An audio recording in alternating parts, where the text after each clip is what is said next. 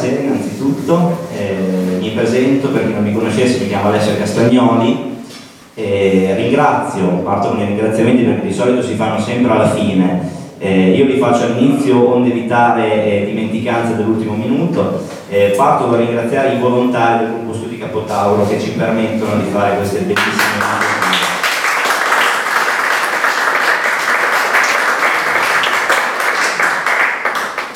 E in secondo luogo eh, ringrazio i volontari della Proloco di Pianaccio che hanno deciso quest'anno di tenere aperto nonostante tutto questo bellissimo centro visita solo attraverso il piano di volontariato, quindi davvero un grande applauso.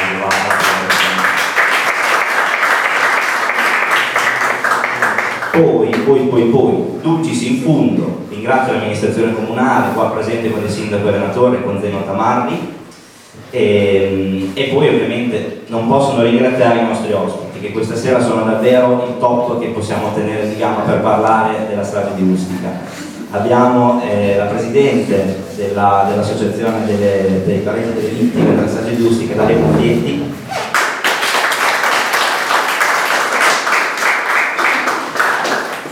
e poi quando sentiamo parlare di strage di Ustica sentiamo parlare di muro di gomma e lo dobbiamo a questo signore qua che si chiama Andrea Purgatorio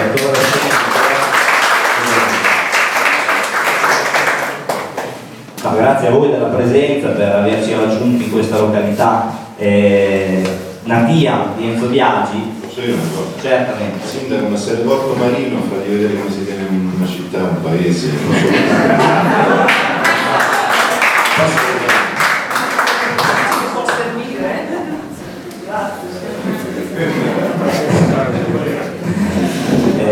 allora, dicevo, oggi eh, non dimentichiamoci che giorno è, perché è un giorno importante, oggi sarebbe il 95 compleanno di Enzo Biagi. Io mi sento, io mi sento davvero onorato e orgoglioso di essere dietro questa scrivania nel suo centro visita e centro documentale e volevo aprire questo dibattito conferenza con una sua citazione che disse poche ore prima di morire un'infermiera. Lui citò la poesia Soldati di Ungaretti e disse si sta come dopo uno che suona delle foglie ma tira un forte dentro.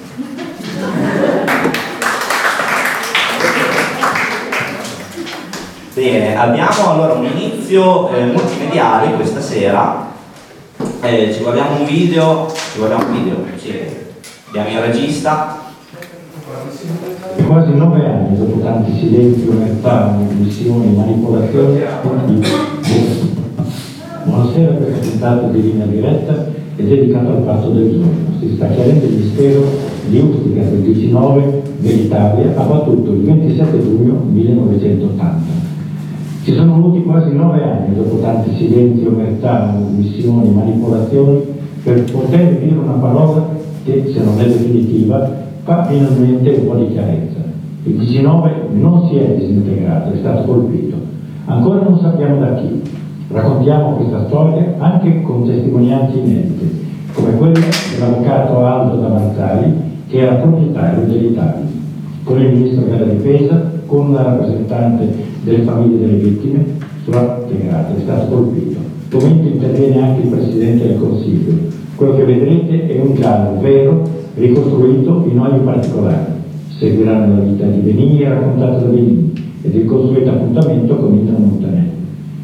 Cominciamo con una rapida ricostruzione e a dirvi come sono andati i fatti. 27 giugno 1980 è un giallo vero 180. Un aereo DC-9 dell'Italia precipita in mare nelle vicinanze di Ustica. 81 persone a bordo, nessun superstite. Prima ipotesi, colpa della compagnia che fa scarsa manutenzione. Una telefonata anonima rivela che si tratta di un attentato dei NAR. I giudici accertano che un depistaggio del supersismi e che dietro c'è la P2. L'accident investigation web. Prima ipotesi, colpa della compagnia inglese, esclude che si tratti di un missile o di una bomba a bordo. Il Presidente Consiglia scrive a Craxi, primo ministro, perché si faccia luce sul giallo di Ustica.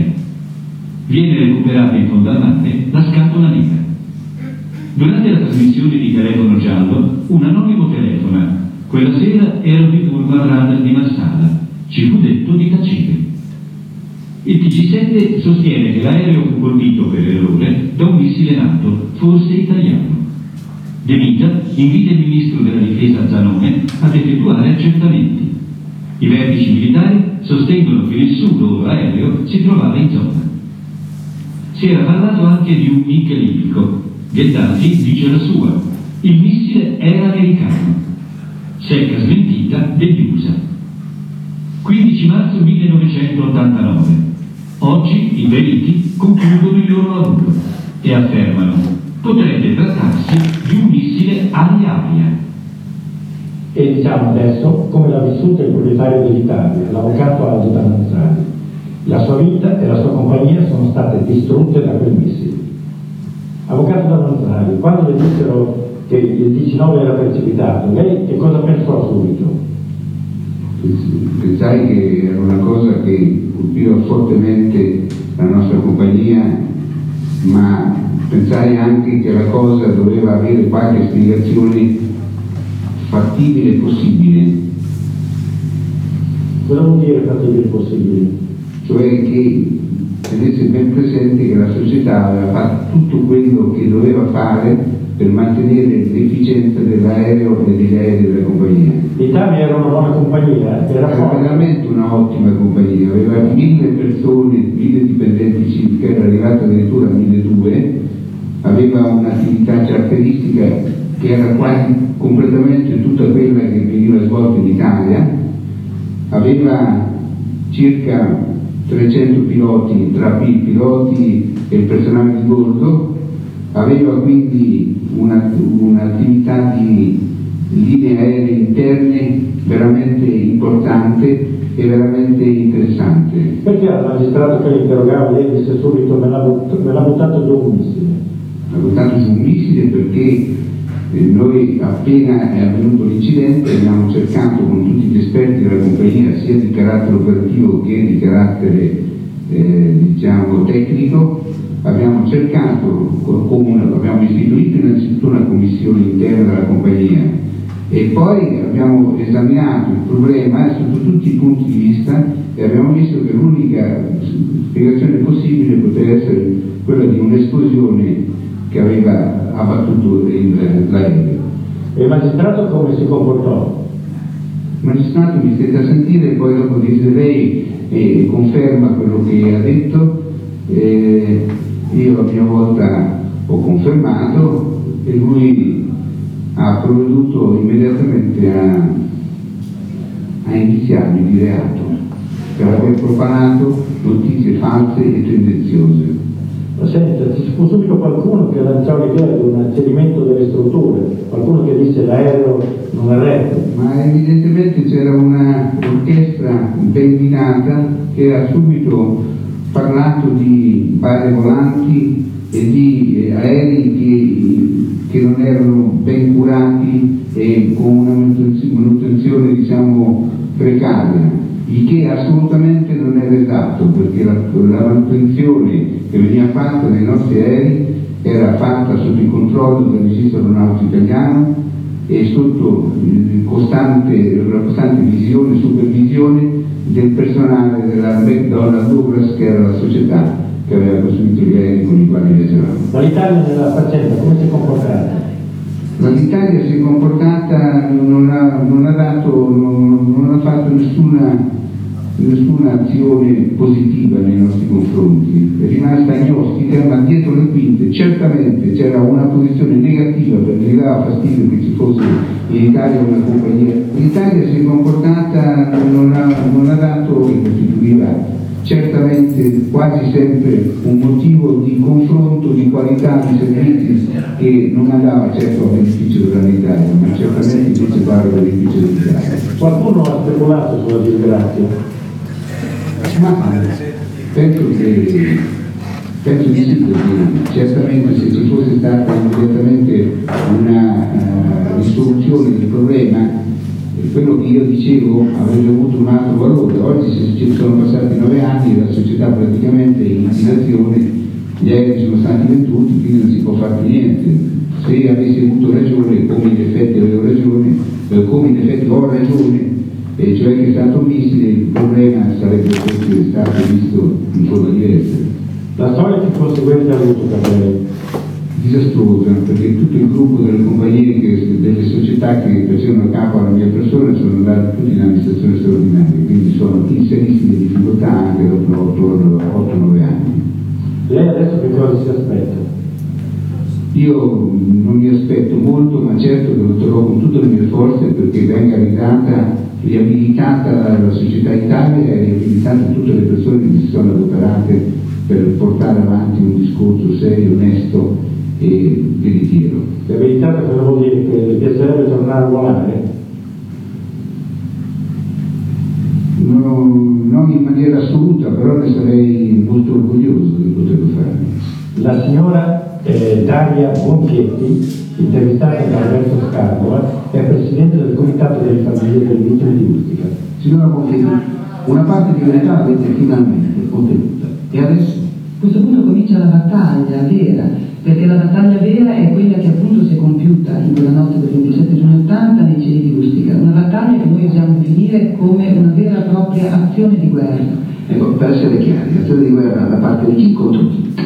Da parte di chi e contro chi noi è ovvio che non lo possiamo dire oggi, ma l'importante è capire che siccome c'è stata questa azione di guerra, coloro che sono stati in tutti questi anni i veri affossatori, i veri insabbiatori di Stato, che stanno ovviamente nei- ai vertici degli organi dello Stato, hanno deliberatamente compiuto un atto criminoso. Questo atto criminoso deve essere per forza di cose, come lei capisce, smidato, deve essere chiarito, deve essere- devono essere trovati questi responsabili ed è soltanto dal Parlamento italiano, da chi altrimenti, dal governo che devono uscire queste risposte. Noi chiediamo quindi, questa volta lo chiediamo noi, che le forze politiche, i partiti che stanno sotto in Parlamento finalmente si rendano conto che questa è una tragedia, una strage particolare, è una strage che appunto io chiamo un'azione di guerra. Su questo si devono confrontare i nostri politici. Il senatore Stefano Rodotà del Comitato Verità Solutica è certo che si poteva fare chiarezza molto tempo prima.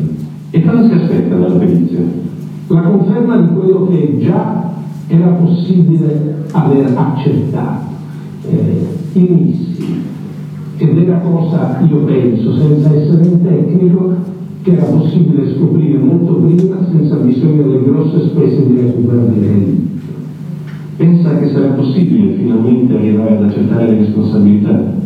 Io dico si vede, eh, sarebbe gravissimo se dopo le ultime rivelazioni soprattutto, la scomparsa addirittura di documenti che per legge dovevano essere tenuti a disposizione dei giudici, i registri di Nicola, bocciati, fatti scomparire nell'84, in pieno svolgimento delle indagini, mentre c'erano interrogazioni in Parlamento alle quali nel novembre Spadolini viene a rispondere. Questo è l'ultimo episodio di responsabilità molto grave, amministrative, di uomini all'interno dell'amministrazione mh, militare, sicuramente, ma tutto questo credo senza coperture politiche non sarebbe potuto avvenire.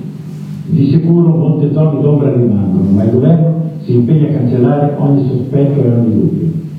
Signor Presidente, può assicurare che nulla sarà nascosto? Credo di sì. eh, Il governo oh, ha dimostrato con due atti di voler concorrere a ricercare la verità. La prima non opponendo nessun segreto all'indagine della magistratura e la seconda istituendo una commissione di indagine amministrativa per affiancare eh, questo lavoro soprattutto sul piano internazionale. Io spero che i risultati delle indagini giudiziarie e delle indagini amministrative ci possano fornire elementi che portino allo chiarimento. Che cosa ha dimostrato finalmente la perizia tecnica? Prova di simulazione. 11.9 viene fatto avvicinare da due caccia militari. Le tracce radar sono uguali a quelle registrate a Ciampino la sera dell'incidente. La perizia accerta dunque che un aereo intersecò la rotta del DC-9. Prova acustica. Il suono registrato nella scatola nera corrisponde ad un'esplosione avvenuta all'esterno dell'aereo. Prova balistica. L'aereo è stato colpito da frammenti metallici ad una velocità di 1400 km h Secondo i periti potrebbe essere un missile aria-aria esploso a pochi metri dal DC-9. Ma chi ha taciuto fino ad oggi? Chi ha fatto in modo che le indagini andassero per lunghi, che circolassero anche tesi false e opinioni interessate? Per nove anni Andrea Purgatori, giornalista del Corriere della Sera, ha seguito la storia di Ustica e per primo ne ha anticipato i risultati. Purgatori, la vicenda è piena di bugie. Chi ha mentito e perché? Allora, diciamo che c'è eh, un livello di conoscenza della vicenda molto basso. Facciamo un esempio, l'operatore del radar di Marsala piuttosto che di quello di Nicola ha visto qualche cosa, ha visto poco, eh, eh non lo ha detto subito oppure gli hanno detto di non, di non parlare. Andiamo più su. Ecco. Andiamo un po' più su. Andiamo un po' più su, c'è un livello di conoscenza intermedio, e cioè parliamo a questo punto degli stati maggiori per esempio della difesa dell'epoca, che sicuramente erano in condizioni di eh, sapere e di poter raccontare quello che era accaduto, vale a dire disegnare uno scenario. Chi era il ministro? Il ministro della difesa dell'epoca era Lagori, il ministro dei trasporti era Formica, il presidente del Consiglio è l'attuale presidente della Repubblica, cioè Cossiga. Poi saliamo ancora un po'.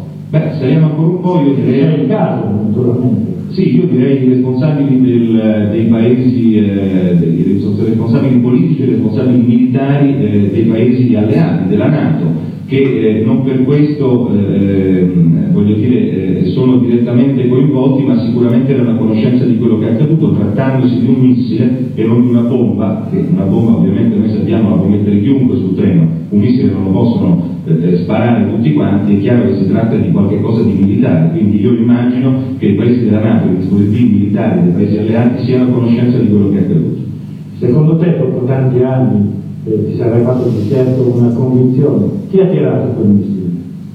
Ma io non credo alla, all'idea di un'esercitazione, quindi di un missile sfuggito per caso. Credo che si tratti di uno scenario complesso nel quale c'entra più di un paese. C'entriamo probabilmente anche noi, ma semplicemente perché eh, abbiamo delle carenze e conosciamo qualcosa e non siamo direttamente responsabili. Eh, lo scenario, dicevo, è complesso e proprio perché è complesso, secondo me, ha innescato un meccanismo di silenzi e di ricatti incrociati che hanno contribuito e ancora adesso contribuiscono ad allontanare il momento della verità. Ma qualcosa rimane ancora da spiegare. Ci sono alcune domande che aspettano una risposta. I misteri di Ustica. Perché il relitto e la scatola nera del 19 sono stati recuperati solo sette anni dopo? Perché non è stata trovata la registrazione del centro radar di Massana? Perché sono stati bruciati i registri del centro radar di Licola? Perché la perizia necroscopica non ha chiarito la data della morte del pilota del libico caduto sui monti della Sila? Perché non ci sono le registrazioni radar della sesta flotta americana di stanza a Napoli? Sulle cose da chiarire, questa è l'opinione dell'onorevole Stefano De Luca. Perché ha sostenuto subito che l'aereo è stato colpito da un missile sparo? Ma eh, devo dire che io ho detto che l'aereo era stato colpito sicuramente da un missile sin dall'inizio perché era assurda l'ipotesi del cedimento strutturale o l'ipotesi di una bomba, soprattutto eh, per le modalità in cui è avvenuto, soprattutto dalla lettura della, delle tracce radar, soprattutto dal fatto che improvvisamente si sono interrotte le comunicazioni radio. Chi ha imbrogliato le carte, eh, chi ha fatto il possibile per imbrogliarle almeno, perché non si arrivasse alla verità? Questo non lo so, non è compito mio saperlo, eh, però è compito mio di spingere perché eh, si arrivi a questa verità. Non c'è dubbio che una volta che si è fatta la scelta, come è stata fatta, di non dire la verità, chi ha detto la prima bugia si è trovato costretto a dire quelle successive perché a quel punto quella che inizialmente poteva essere una reticenza probabilmente è diventata reato. Si ricorda che ha mentito per primo? Ah, io non saprei chi ha, mentito per primo, io so per certo che la gente, 81 vittime, hanno diritto alla verità, so che alcune cose non sono state fatte, alcune cose sono scomparse, per esempio c'è un capo di Stato eh, che è eh, il colonnello Gheddafi che ha fatto delle dichiarazioni, potranno essere vere, non vere, incaute, ancora nessuno ha chiesto ufficialmente a Gheddafi di dare le prove che lui dichiara di avere. E ancora sui misteri di Ustica, questo afferma l'onorevole Giuliano Amato, attuale Ministro del Tesoro e sottosegretario alla Presidenza del Consiglio quando il caso del 19 è stato riaperto. Signor Ministro, lei disse che per scoprire la verità su Ustica si doveva aprire certi cassetti. A cosa si riferiva? Non sapevo quali erano i cassetti, ma quando ebbi l'incarico di occuparmi della cosa e studiai le carte, già le prime carte disponibili, ne trassi la convinzione che a colpire l'aereo era stato un missile e se era stato un missile qualcuno ancora ora nascondeva una verità importante che non poteva essere scomparsa col passare degli anni. Lei ha fatto riferimento a un missile, ma com'è possibile che l'Italia non si sia potuto difendere da un simile atto di guerra o che addirittura non ne abbia mai saputo nulla? Perché non è detto che fosse un atto di guerra, perché quella era una zona di esercitazioni militari nei quali un errore, ed è più che probabile che si sia trattato di un missile lanciato per errore, sia accaduto senza che qualcuno se ne rendesse tempestivamente. Riguarda poi l'informazione sull'evento, la visione sui radar dell'evento, ma qui, come è noto, sono accadute tante coincidenze che rendono anche possibile che non sia stato visto. Come mai tante reticenze? Come mai tante reticenze? Perché se la verità era quella che sta venendo fuori, non è una verità che si dice con facilità. L'ultima parola, come ci sembra logico, tocca al Ministro della Difesa, l'onorevole Valerio Zanoni. Qual è la verità sull'aereo di Ustica? Ciascuno può parlare soltanto delle verità che conosce. Io di certo so questo. Anzitutto che nessun dato a disposizione della difesa è stato taciuto o coperto di segreto. La, I dati che ho raccolto nel corso dell'estate e dell'autunno dimostrano che l'incidente di Ustica non è stato provocato dalle forze armate italiane.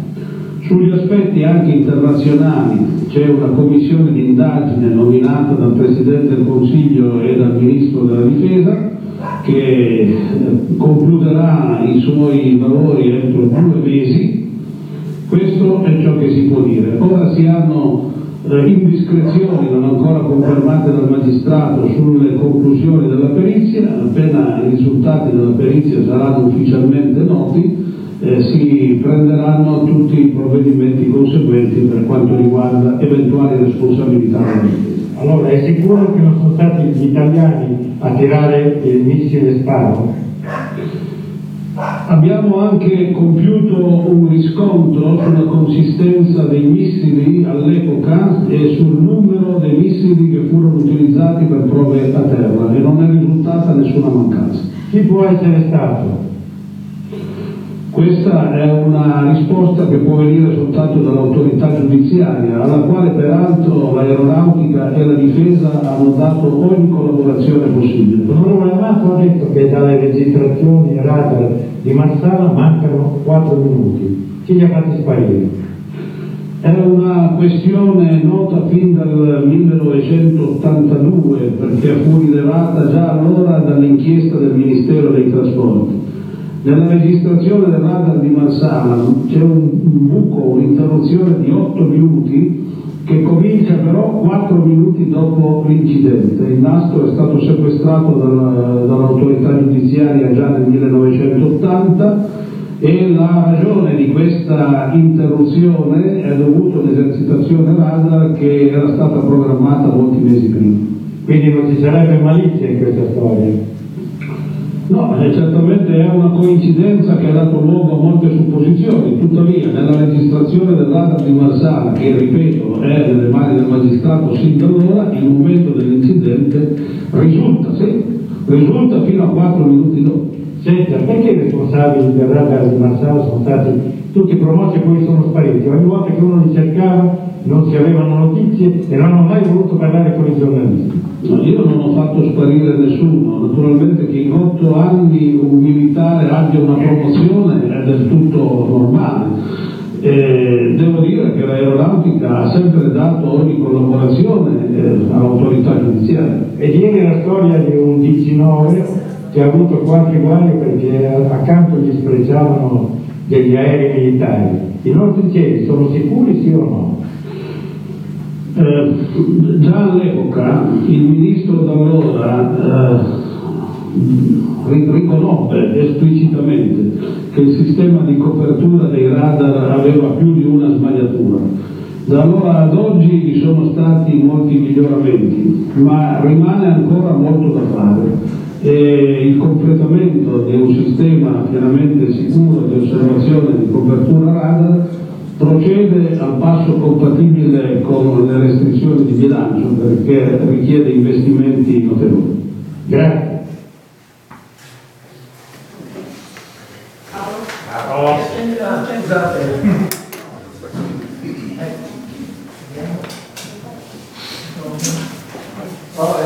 Eccomi. Ci siamo? Sì. Un po' bassi secondo me. Va bene?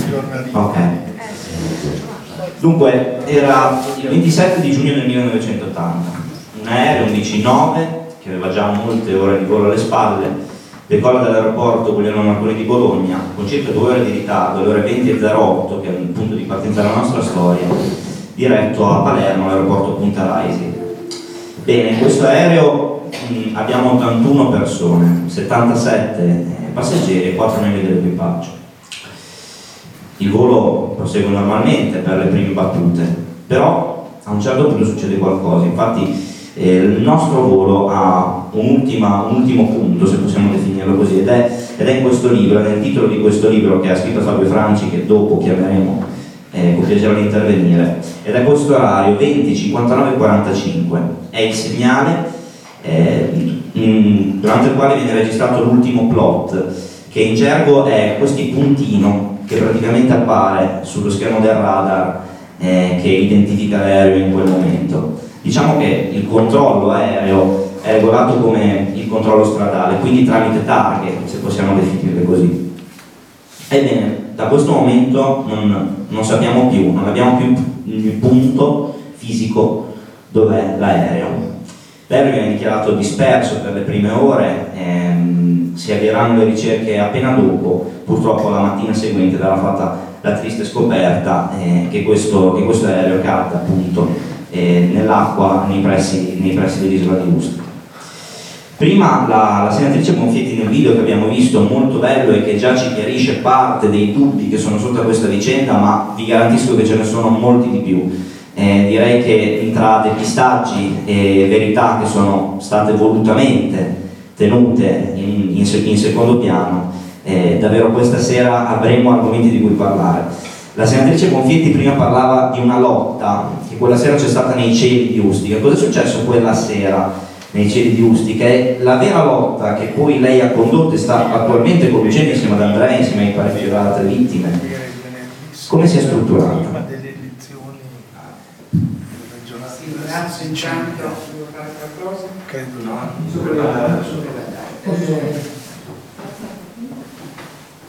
Grazie, grazie a Alessandro Biagio che sono venuto qui eh, questa sera e a tutti voi che avete voluto essere qui, io credo certo per parlare della vicenda di Ustica, questo è il tema di questa sera, ma insomma anche per eh, onorare eh, questa data, no? questa giornata di anniversario della nascita di Enzo Biagio in questo luogo, nella sua città e io come vedete ho avuto molto piacere nel portare eh, qui questi filmati che ho avuto attraverso una convenzione che noi come associazione abbiamo firmato con la RAI affinché ci potesse mettere nelle condizioni di avere tutto il materiale tanto di quel materiale che nelle teche della RAI è custodito. Eh, voi forse sapete che a Bologna le nostre fondazioni, la Fondazione del Monte e la Cassa di Risparmio hanno fatto un bellissimo portale chiamato La città degli archivi, all'interno di questo portale. C'è anche tutta la nostra documentazione che abbiamo voluto versare, prima all'Istituto Parri, poi insomma è stata messa in rete e insomma questa è stata l'occasione, questa convenzione che abbiamo fatto con le teche della RAI per aggiungere nel portale appunto nel quale già ci sono tantissime materiale che abbiamo potuto consegnare della magistratura, insomma tutto quello che è potuto esserci in questi anni sui giornali, nei media eccetera, eccetera, al, alla, alla, a, questa, a questa città degli archivi che Bologna è riuscita a fare. Io credo che sia davvero un, un momento importante perché è un omaggio che io mi sento anche dopo aver risentito, era anni ovviamente che non lo risentivo, questa intervista che nel fatto Viaggi ha fatto a tutti noi, devo dire, eh, come dire, un momento importante perché è un momento che eh, voglio davvero ringraziare davanti a tutti voi insieme a tutti voi questo grande personaggio che è stato Enzo Viaggi per la, per la nostra città e per la nostra regione e per l'Italia tutta.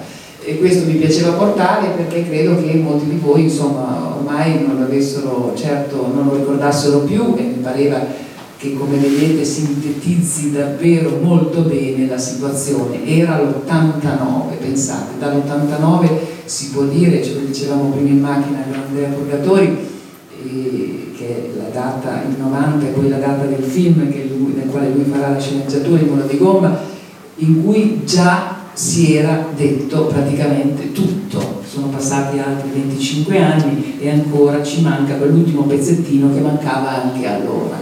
Questo è il grande dramma di questa vicenda. Già nell'89 una prima, come citava Biagi, perizia che finalmente i giudici riusciranno a mettere insieme drammaticamente, io dico dopo nove anni, perché non è umano che si aspettino nove anni per fare un'indagine mettere insieme.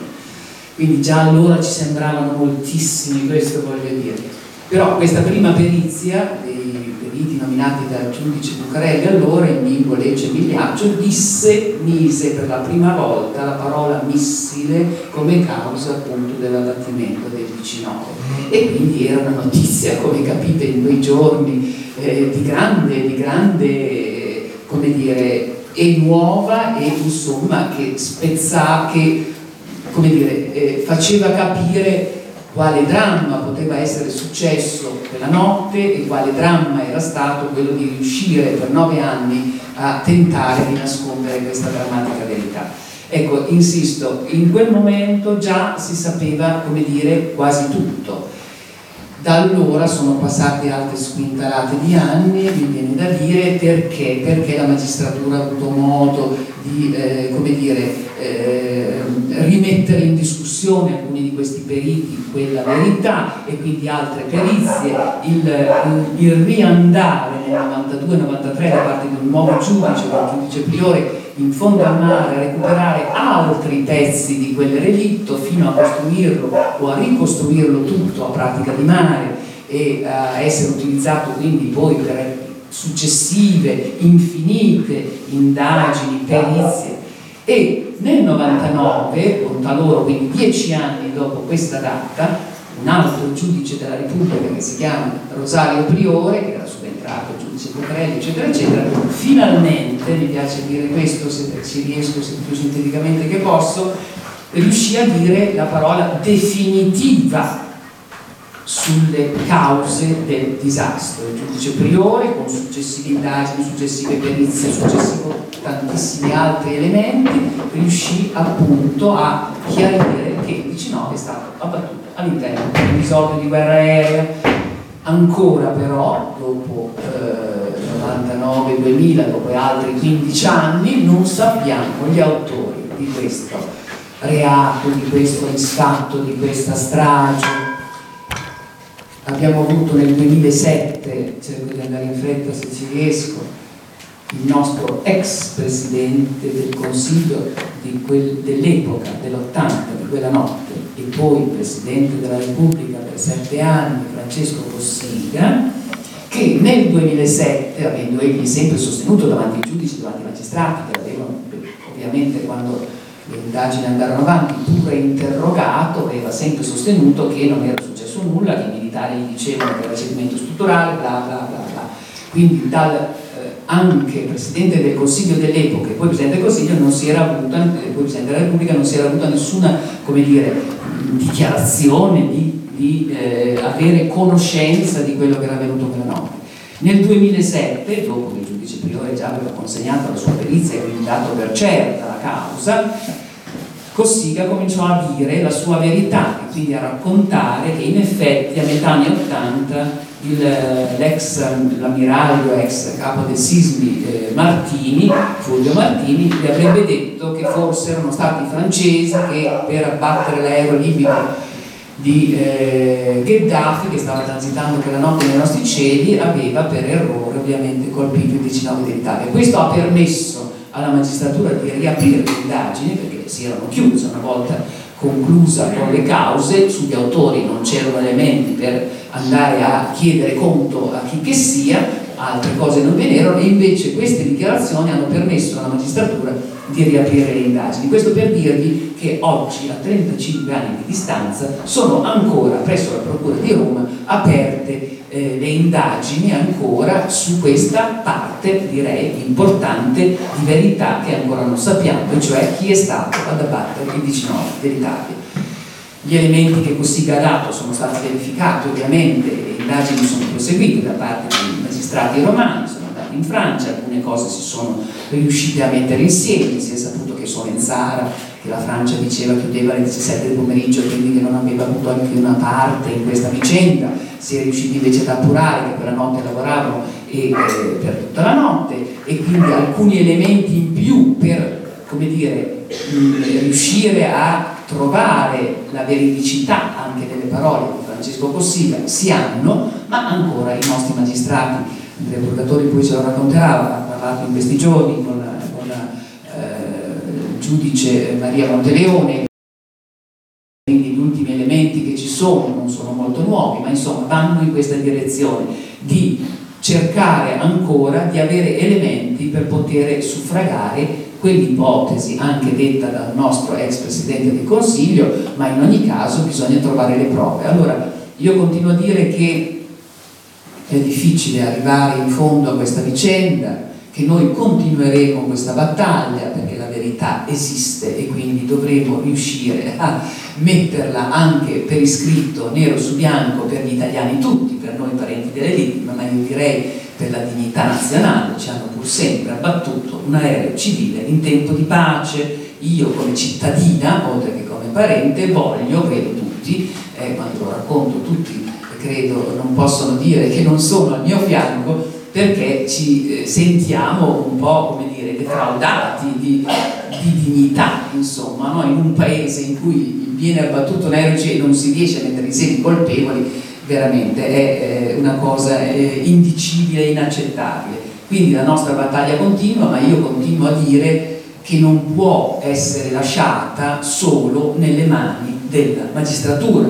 Questo è quello che abbiamo detto in questi ultimi anni, abbiamo ripetuto in questo 27 giugno per, eh, in tutti i modi ai presidenti eh, nuovi, il Presidente della Repubblica, il Presidente del Consiglio, abbiamo chiesto che il nostro paese, il governo del nostro paese si attivi con un minimo più di forza, di volontà di farsi rispondere, di dire, determinazione di eh, porre il problema alla Francia, all'America, non lo so se sia vera la, le, le, conclusioni che ha eh, raccontato il nostro ex Presidente della Repubblica. E non so io e non posso dirlo se lui dice la verità, non dice la verità e quali elementi ci possono essere, ma come dire, la politica, il governo del mio paese deve riuscire a mettere insieme questa verità. E allora se i magistrati non possono arrivarci ci deve arrivare la politica, ci deve arrivare il governo del nostro paese che con forza, insisto, chieda conto agli altri paesi che o responsabili o comunque coautori o presenti quella notte nei nostri cieli con i loro aerei erano, perché sia l'America che la Francia che aerei belgi addirittura, aerei inglesi c'erano, quindi voglio dire, questa è la situazione e questo è il punto al quale siamo arrivati dopo 35 anni. Io devo ringraziarvi perché come vedete dopo 35 anni non siamo ancora soli, siamo ancora qui, troviamo delle persone come, Fra, come, Fabio Franci che ha fatto una bellissima mostra e l'ha portata in giro, ha fatto un bellissimo eh, libretto che riesce a dimostrare, a fare memoria di questa vicenda. Come sapete abbiamo a Bologna voluto, finito l'utilizzo da parte della magistratura, riportare il relitto del 19 che giace ora in via di Saniceto all'interno del Museo per la Memoria di Ustica per continuare a fare memoria. Questa storia va raccontata, va raccontata ai giovani, va raccontata alle nuove generazioni perché è impensabile che noi non crediamo di riuscire eh, come cittadini, insisto, ad arrivare alla verità e quindi spero che la nostra la lena che mettiamo di continuo per continuare a fare memoria ci aiuti e voi ne siete una testimonianza per provare a andare avanti ancora e arrivarci davvero alla verità. Questo è quello che velocissimamente vi posso consegnare, poi dopo è chiaro che è una vicenda che ha tantissimi aspetti, tantissimi lati e tantissime eh, sfaccettature che se volete possiamo senz'altro approfondire.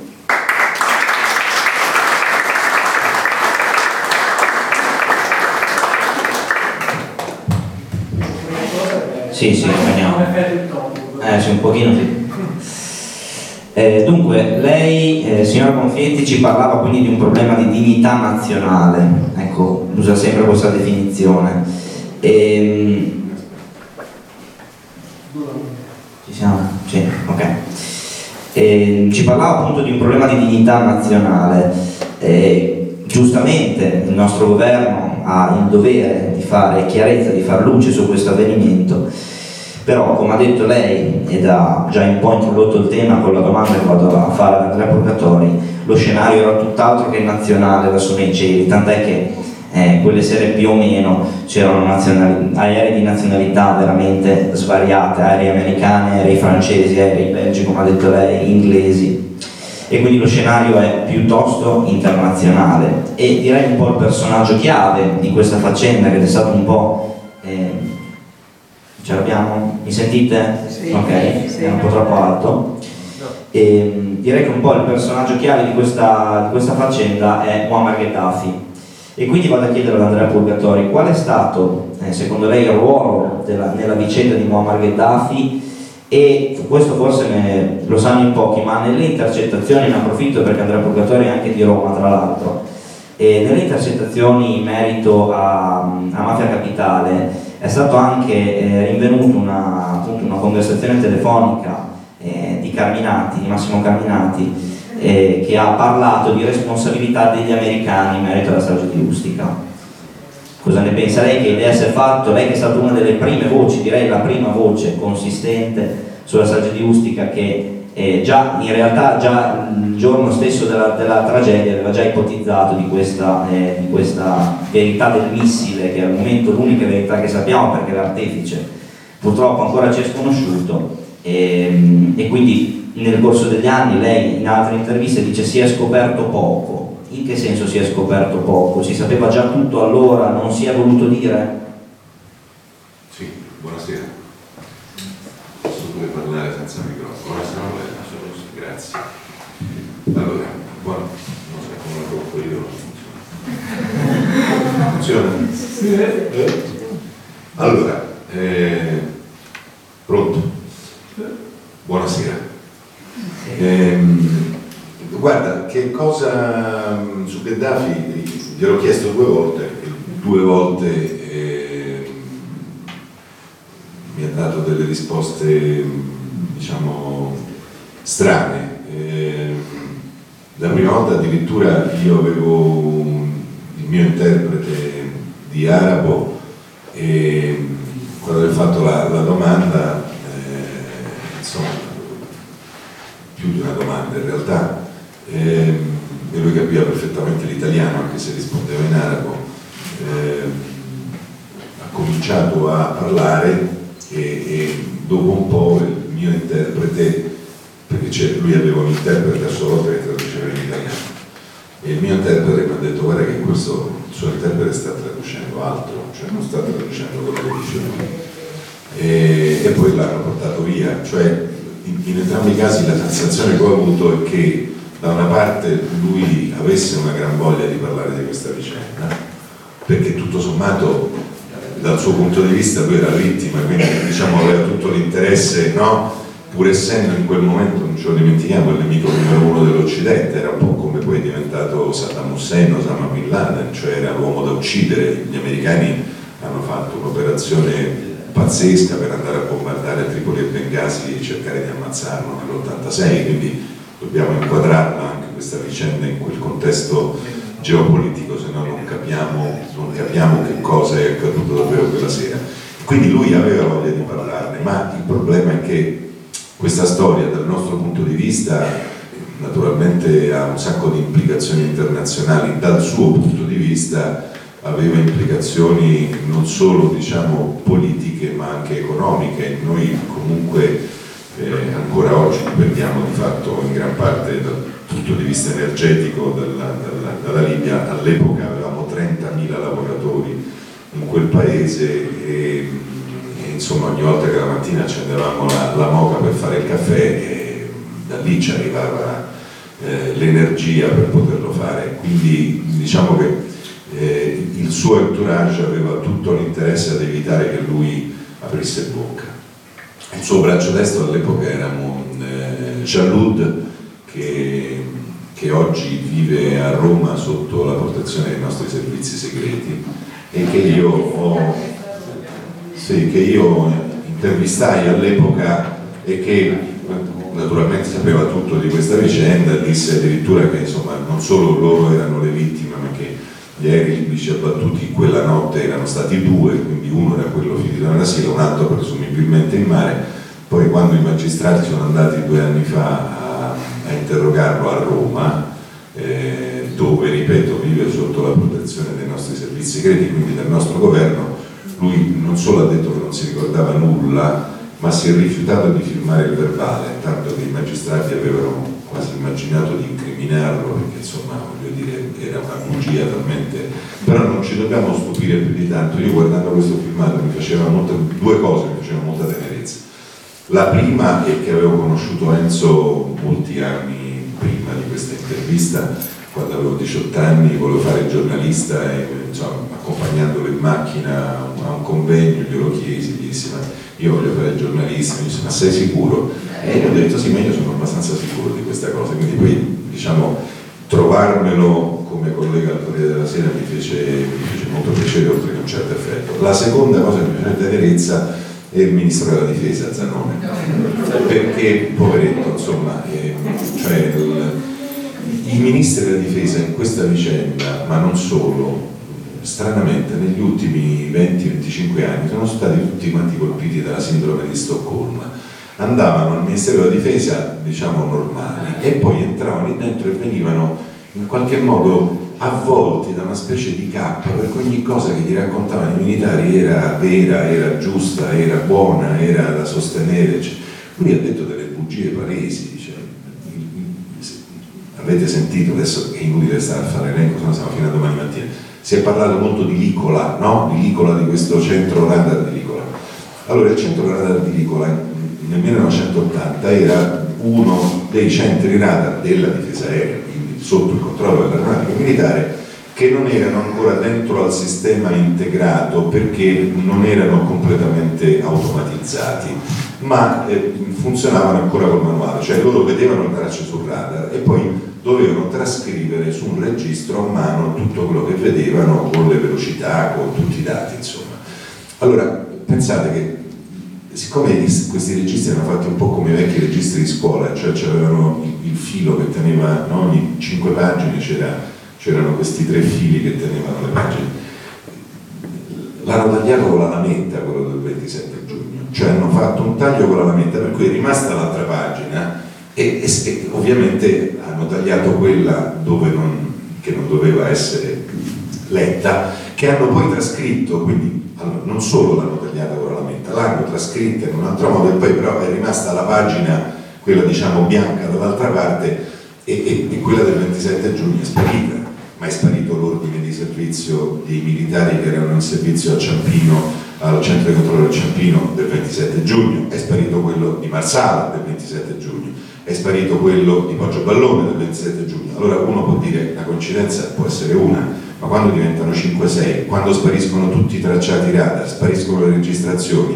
non si sa più chi è eh, chi c'era, addirittura io mi ricordo che dopo telefono giallo, quando chiamò quell'aviere, ehm, Paolo Borsellino, che in quel momento era procuratore capo a Marsala, cioè è andato via da Palermo, è andato a Marsala e poi sarebbe tornato a Palermo, ehm, prese in mano l'inchiesta sulla telefonata e cercò di capire qual era questo aviere che aveva telefonato e quindi chiese i registri, cioè chiese sì, il foglio presenza il 27 giugno e gli dissero che non c'era, c'era il 26, c'era il 28, mancava il 27. Cioè, beh, ricostruitemi allora i nomi di quelli che erano in servizio quella sera. Loro gli danno una serie di nomi, Borsellino li chiama all'interno e si scopre che quel giorno uno non è vero che c'era che stava male, un altro era in licenza matrimoniale, un altro era in vacanza, cioè voglio dire tutto questo per dire che noi siamo pasticcioni, ma quella sera la cosa che è accaduta è stata talmente enorme e talmente inconfessabile che hanno anche nei modi italiani di agire fatto tutto quello che si poteva fare per far sparire quante più prove fosse possibile. Ci sono riusciti diciamo al 90%, grazie a quel 10% che è rimasto e su cui si è faticosamente lavorato e che non è stato recuperato subito, perché lui dice che è stata data piena collaborazione qui all'aeronautica, al magistrato. Allora l'incidente è avvenuto il 27 giugno, l'aeronautica ha consegnato quello che è rimasto, quel poco che era rimasto, il 31 ottobre, cioè è passato luglio, è passato agosto ed è passato settembre, cioè dopo tre mesi loro hanno consegnato al magistrato quel minimo di carte che comunque gli avrebbero permesso di fare qualcosa. Chi era il magistrato dell'epoca? Il magistrato dell'epoca era Giorgio Santa Croce, oggi primo magistrato d'Italia, il quale con le cose che aveva in mano e con l'aiuto di una commissione d'inchiesta che era stata, cominciò la sua indagine, che fino a un certo punto portò dei risultati. Lui andò in America con tutta la, la commissione e in, consegnò questi dati a un, un esperto dell'ente, americano per l'aviazione civile, che era un ex pilota di caccia un eh, esperto radarista e sarebbe stato poi il capo della commissione d'inchiesta sul disastro del Challenger, cioè la navetta spaziale che esplose, se vi ricordate. Stiamo parlando di un, di un investigatore in quel settore di, di primissimo piano, se non il migliore. Lui vide quel poco che gli aveva portato Santa Croce e nella relazione scrisse che appunto il, nel, nel, momento in cui il 19 esplodeva, in, in, interse- la sua rotta veniva intersecata dalla rotta di un altro aereo che aveva una velocità e una curva eh, diciamo, eh, di volo che configuravano chiaramente eh, che fosse un caccia militare e che non solo quella era una classica manovra d'attacco che si fa normalmente, si insegna ai piloti militari eh, che rispettava anche la distanza da cui sarebbe stato tirato il missile che era di circa 5,6 miglia, cioè calcolate 10 km più o meno 11 km, quindi diciamo che il caccia non vedeva neanche l'aereo contro cui stava, contro cui stava, stava tirando. Questa cosa Santa Croce la ebbe in mano ufficialmente, perché non era una chiacchierata così informale, ma ufficialmente la ebbe in mano nel novembre-dicembre del 1980, cioè 4-5 mesi dopo la strage. Ma oltre a questo e oltre a tutto quello che vi ho sommariamente detto e, e oltre a, alle poche testimonianze insomma, che lui era riuscito a mettere insieme, il quadro c'era già. E che quadro era? Era il quadro di uno scenario di guerra aerea in tempo di pace dove c'è un aereo civile che vola da Bologna a Palermo eh, su una rotta assolutamente tranquilla e sicura che si trova purtroppo al momento sbagliato, nel posto sbagliato, mentre è in corso una intercettazione quasi certamente di uno o due MiG libici contro cui le forze della Nato, essendo dei nemici, eh, andavano a, eh, a sparare e, e, così è andata. Naturalmente il 19 era diciamo, un bersaglio molto più grosso eh, molto più diciamo come fonte di calore, molto più attrattivo eh, e, e, di conseguenza diciamo, forse il MiG sul momento i MiG ce l'hanno fatta scappare e, e il missile l'ha preso, l'ha preso il 19. Potete capire bene che né in quel momento né oggi raccontarla questa storia è facile, no? Cioè anche oggi se i francesi, come presumibilmente no, tutti immaginiamo che siano stati, dovessero dire effettivamente la responsabilità è nostra, i rapporti bilaterali non sarebbero diciamo, facilitati da una cosa di questo genere perché comunque vorrebbe dire che per 35 anni ci hai raccontato un sacco di bugie, ma siccome questo, questo avvenimento è accaduto praticamente sulla verticale della sesta flotta, che era in parte nella rada del porto di Napoli, quando si dice nella rada del porto di Napoli non vuol dire che stava attraccato al nuovo Veterello, stava diciamo lì davanti a Napoli, è impossibile, è impensabile che i radar della sesta flotta non abbiano visto quello che accadeva. Perché? Perché in quel momento la minaccia dei libici era una minaccia come se tu fossi stato nel Golfo Persico. La risposta del comandante della portaerei Saratoga è stata noi i radar li abbiamo spenti perché disturbavano le trasmissioni televisive dei napoletani. Ora, una cosa del genere la puoi dire a un magistrato italiano perché se all'epoca l'avessero detto un magistrato americano lo mandava davanti alla corte marziale, perché una portaerei come la Saratoga non può spegnere i radar in quel momento, in quell'anno, nel punto in cui si trova. Ma noi ce la siamo bevuta, anche se con una serie di contraddizioni, una serie di... però sappiamo, perché l'ha detto lo stesso comandante, che nonostante i radar fossero spenti, la mattina dopo un alto ufficiale della Nato americano sale sulla Saratoga, si prende il, i nastri radar, se li porta via e da quel giorno nessuno ne ha mai saputo più nulla. Perché se li ha portati via se i radar erano spenti non si sa, però lo possiamo immaginare. Allora diciamo che noi in questa storia diciamo che è una partita a quattro, no? i libici, i francesi, gli americani, ci stiamo dentro fino al collo per il semplicissimo motivo che in virtù di quel rapporto politico-economico che avevamo con Gheddafi, a cui peraltro avevamo salvato all'epoca la vita 3-4 volte, eh, cosa che lui ha riconosciuto, noi consentivamo ai libici di fare un po' quello che, voleva, che volevano anche sul nostro territorio. Per esempio gli davamo i nomi, i cognomi e gli indirizzi dei dissidenti che Gheddafi andava ad ammazzare, parecchi ne ammazzati a Roma, Mila, finché non gli abbiamo dato per sbaglio il nome di un dissidente che era un informatore della CIA, quelli come è tornato arrivato a Milano dalla Svizzera l'hanno ammazzato e la CIA stava per far scoppiare un casino perché naturalmente non, non poteva accettare una cosa di questo genere. Contemporaneamente consentivamo ai libici, oltre che di comprarsi il 13% delle azioni della Fiat, terreni e quant'altro, perché non ce lo dimentichiamo, cioè non era solo quello che ci veniva da là, ma era anche quello che lui era riuscito a mettere in piedi qua.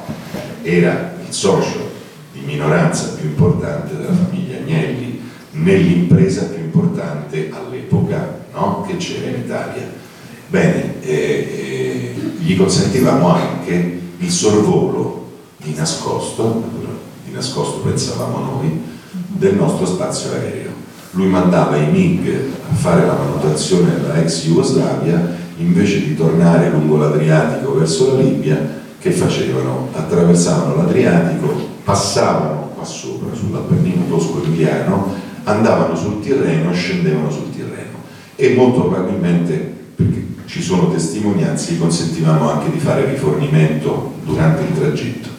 E questa cosa, ehm, perché non sono stati distrutti solo i registri, ci sono stati anche i registri, insomma le trascrizioni ci sono stati anche una serie di incendi curiosi in questa vicenda, poi se volete parliamo anche dei morti, dei morti non degli 81 ma degli altri morti che ci sono stati.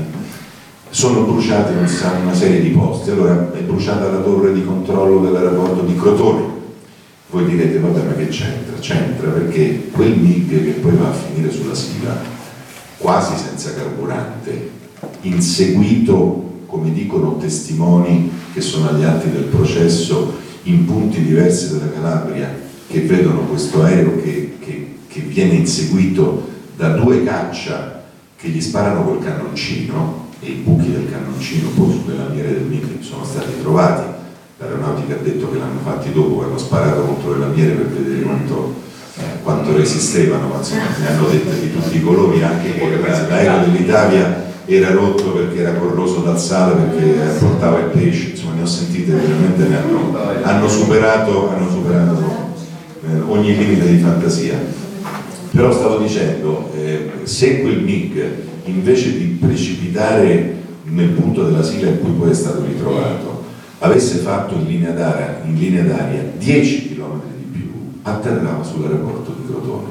E che succedeva quella sera all'aeroporto di Crotone? Perché questo è successo, che un capitano dei carabinieri, che poi diventa colonnello e viene messo naturalmente nei servizi segreti, poco prima dell'incidente della strage, va a tirare giù dal letto il maresciallo dell'aeronautica che stava nella torre della, che chiudeva alle 5 del pomeriggio, e gli dice aiutami a portare delle cisterne di carburante sulla pista, perché probabilmente quelli stavano, stavano, lui stava aspettando un aereo, lui stava aspettando un aereo. Poi ha detto che forse aspettava il 19 che era senza carburante che sarebbe atterrato a Crotone, pure quello, però lui gli fa portare delle cisterne sulla pista, naturalmente il MIG non arriva, e guarda caso, siccome il MIG non arriva, lui a partire da quel giorno comincia a darsi da fare per cercare di vedere dove è finito e fa venire un elicottero dei carabinieri in Calabria. E, e firmando dei rapporti in cui dice che fa ricerca di auto rubate sulla Sila, che è un'altra cosa, cioè, sembra, sembra un film comico, ma è così. Firmando dei, insomma, degli ordini di servizio ricerca di auto urbane sulla Sila, con questo elicottero pattuglia la Sila per cercare chiaramente dove è finito. E infatti, nonostante il punto in cui è caduto il MIG non ricade sotto la competenza della compagnia di Crotone, il primo che arriva là è questo signore, è questo capitano dei carabinieri. È lui che trova i rottami dell'aereo, è lui che avverte tutti quanti, è lui che presiede all'autopsia sul corpo del pilota dove i due medici eh, si trovano di fronte a un cadavere decomposizione avanzatissima con vermi, adesso non vi sto a dire i particolari, insomma la pelle che si sfila eccetera, scattano fotografie, prelevano pezzi di corpo eh, e, e, tutto sparito naturalmente. E, e poi mh, cerca di convincere insieme a un ufficiale dell'aeronautica medico i due che fanno l'autopsia ai due medici di Crotone che effettivamente quel pilota è morto il 18 luglio e non il 27 giugno perché loro avevano retrodatato la morte almeno tre settimane ma per chi fa medicina legale è quasi un fatto diciamo abbastanza preciso cioè si può ricostruire dal livello di decomposizione eh, la data esatta in cui una, una persona è morta. E, ehm, e non ci riesce loro fanno questa perizia, la perizia viene fatta scomparire dalla, dalla procura, dagli uffici della procura, poi verrà ritrovata dopo molti anni. Questo per dirvi, questo per dirvi che eh, quello che noi consentivamo ai libici, cioè il sorvolo del nostro spazio aereo, faceva imbestialire sia i francesi che avevano le loro basi in Corsica, come quella di Solenzana, di cui ho parlato prima d'aria, sia gli americani che avevano la sesta flotta e la base di Sigonella. Cioè immaginate come se oggi un caccia, eh, che vi posso dire, eh, afgano dei talebani eh, sorvolasse eh, una formazione navale americana e poi una base eh, inglese e un'altra base della, della Nato, no? cioè verrebbe buttato giù immediatamente, ed è quello che esattamente avevano promesso i francesi che avrebbero fatto in poche carte che sono sopravvissute a un altro incendio, in un centro sismi a Verona, dove anche lì, perché pure a Crotone è bruciata la torre di controllo, anche a Verona brucia tutto, riescono insomma, a salvarsi un po' di carte, in queste, in queste carte c'è scritto che i francesi minacciano di buttare giù il prossimo MiG che noi faremo passare al nostro spazio aereo perché quello è il nemico e noi la dobbiamo finire, ve l'ho detto in parole diciamo povere, ma insomma era molto chiaro, restano gli altri in processo anche questi documenti.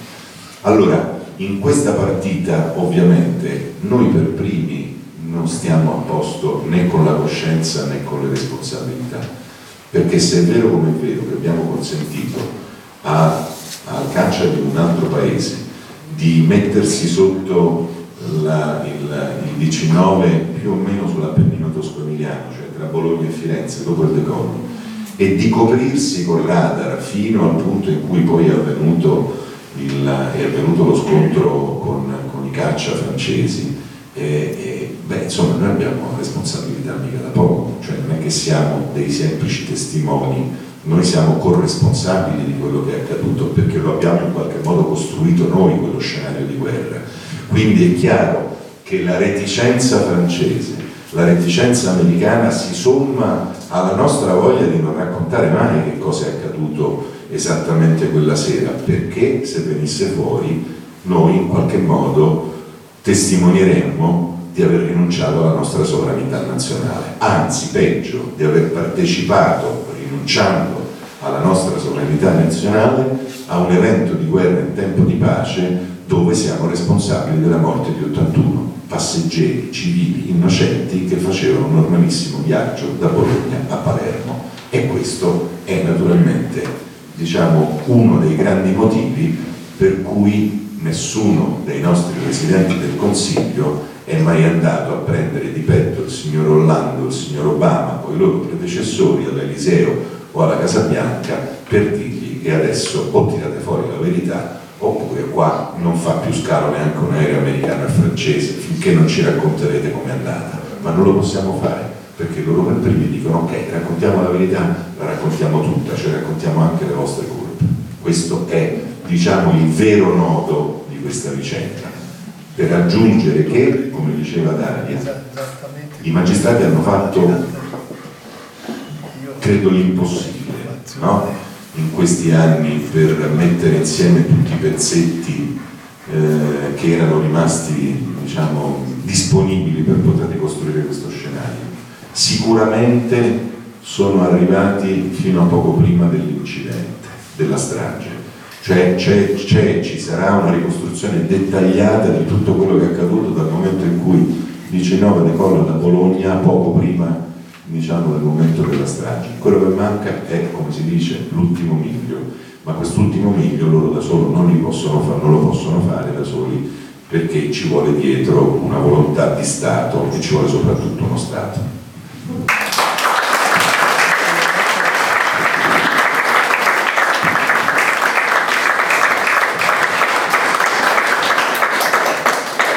Posso fare altro che fare i complimenti perché direi che ha risposto in maniera molto, molto esauriente a quello che vi avevo chiesto. E, bene, adesso cambiamo un po' discorso.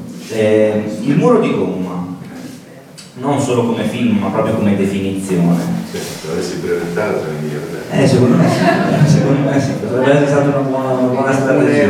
Una buona strategia. Il muro di gomma, cos'è al di là del film? Mm, mi spiego meglio.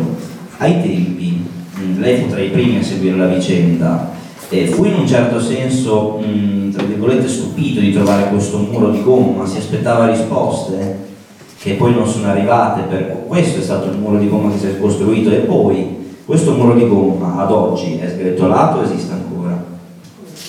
Guarda, molto brevemente, allora il muro è di gomma perché solo un muro di gomma rimbalza qualunque cosa. Che cosa voglio dire con questo?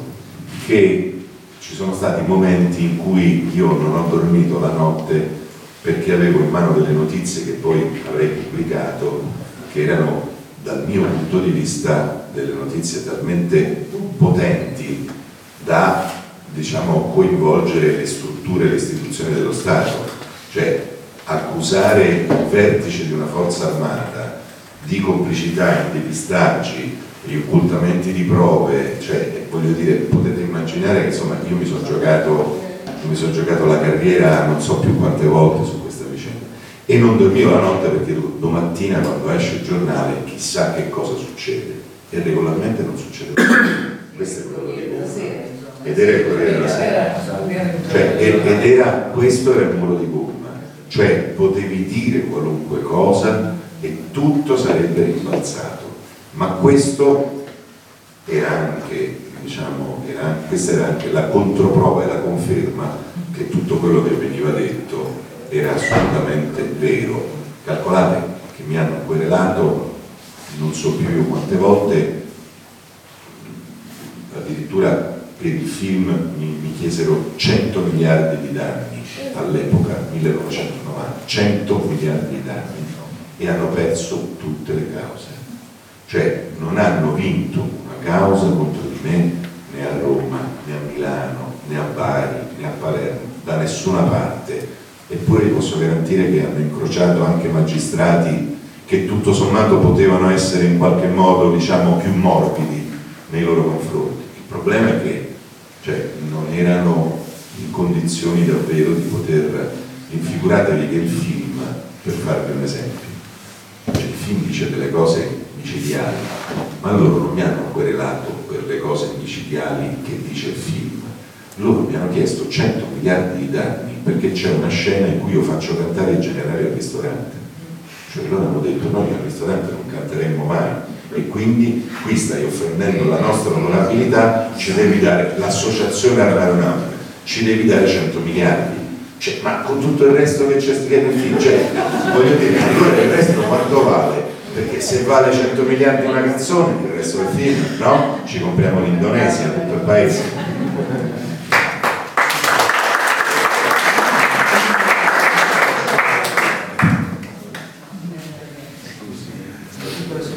ma insomma un po' per raccontare anche un altro pezzettino di verità che secondo me è importante dire in questo nostro paese, eccetera, eccetera, soprattutto ovviamente. Noi sappiamo, come vi dicevo prima, dal 99, perché dice il giudice Priore che è stato battuto. Eh, a seguito di questo, quello era un procedimento penale no? per sapere le cause e gli autori di una strage. In, in sede penale il giudice di turno così ha deciso.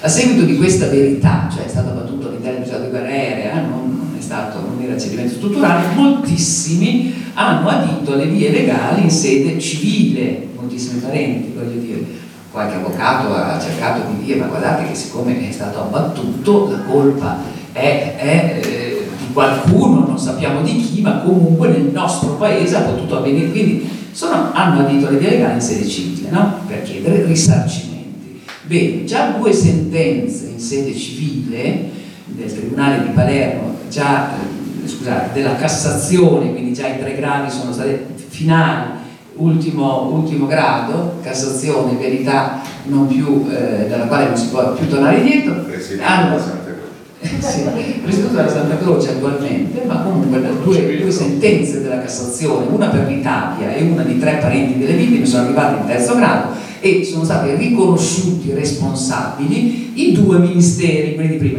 il Ministero dei Trasporti e il Ministero della Difesa. Il Ministero dei Trasporti per non avere tutelato la vita dei cittadini e quindi non aver tutelato la, la, la, la sicurezza dei cieli, insomma, al volo, e il Ministero della Difesa per aver impedito in ogni modo, i giudici di primo grado, di secondo grado e di terzo grado, vi posso assicurare, noi che abbiamo letto le carte, lo hanno scritto in lungo e in largo, che leggendo le 3500 pagine della sentenza ordinanza del giudice penale, del giudice priore, che raccontava della distruzione di prove, tutte le cose che abbiamo detto prima sono raccontate, Tizio l'ha proprio distrutta quella pagina, Caio invece ha tagliato la lametta, c'erano queste cose che essendo il 2000, mi piace dirlo, perché dice, ma allora se l'abbiamo scoperti, chi era, Tizio, Caio, sì, li ha scoperti il priore e li ha rinviati a giudizio nel 99, nel 2000 e nel 2000 erano passati 20 anni, tutti questi reati di questi 60-70 personaggi, avieri, controllori che avevano distrutto tutto quello che potevano distruggere,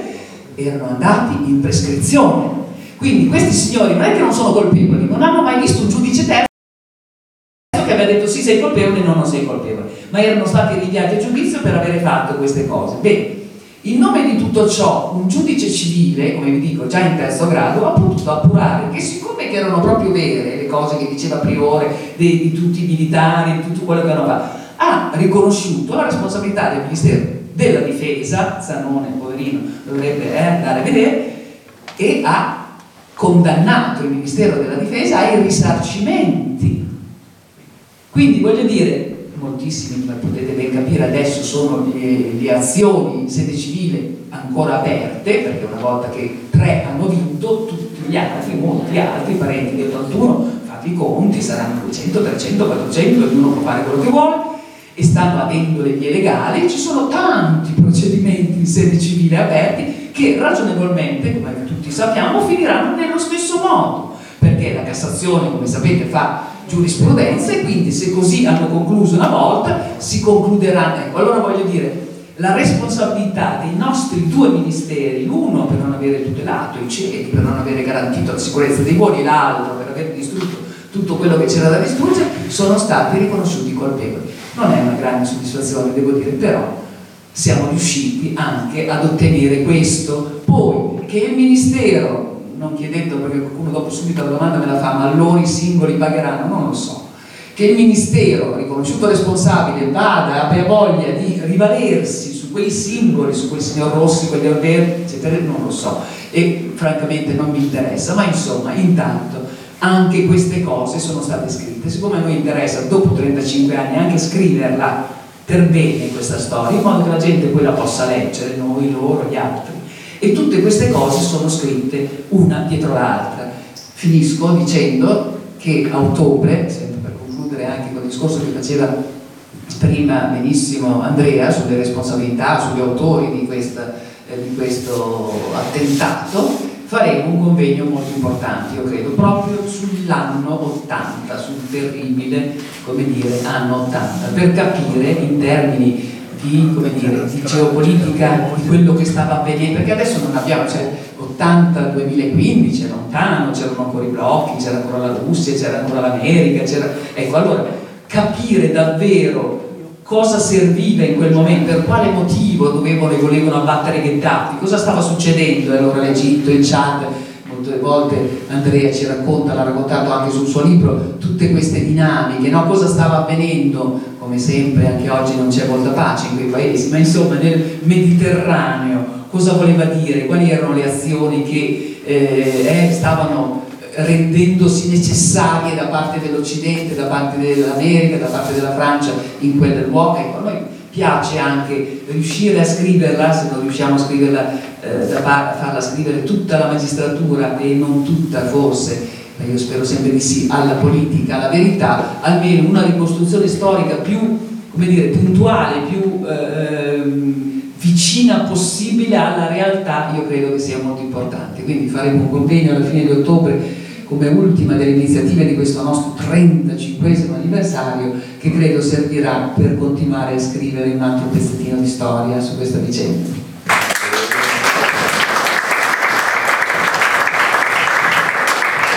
Devo aggiungere solo una piccola cosa.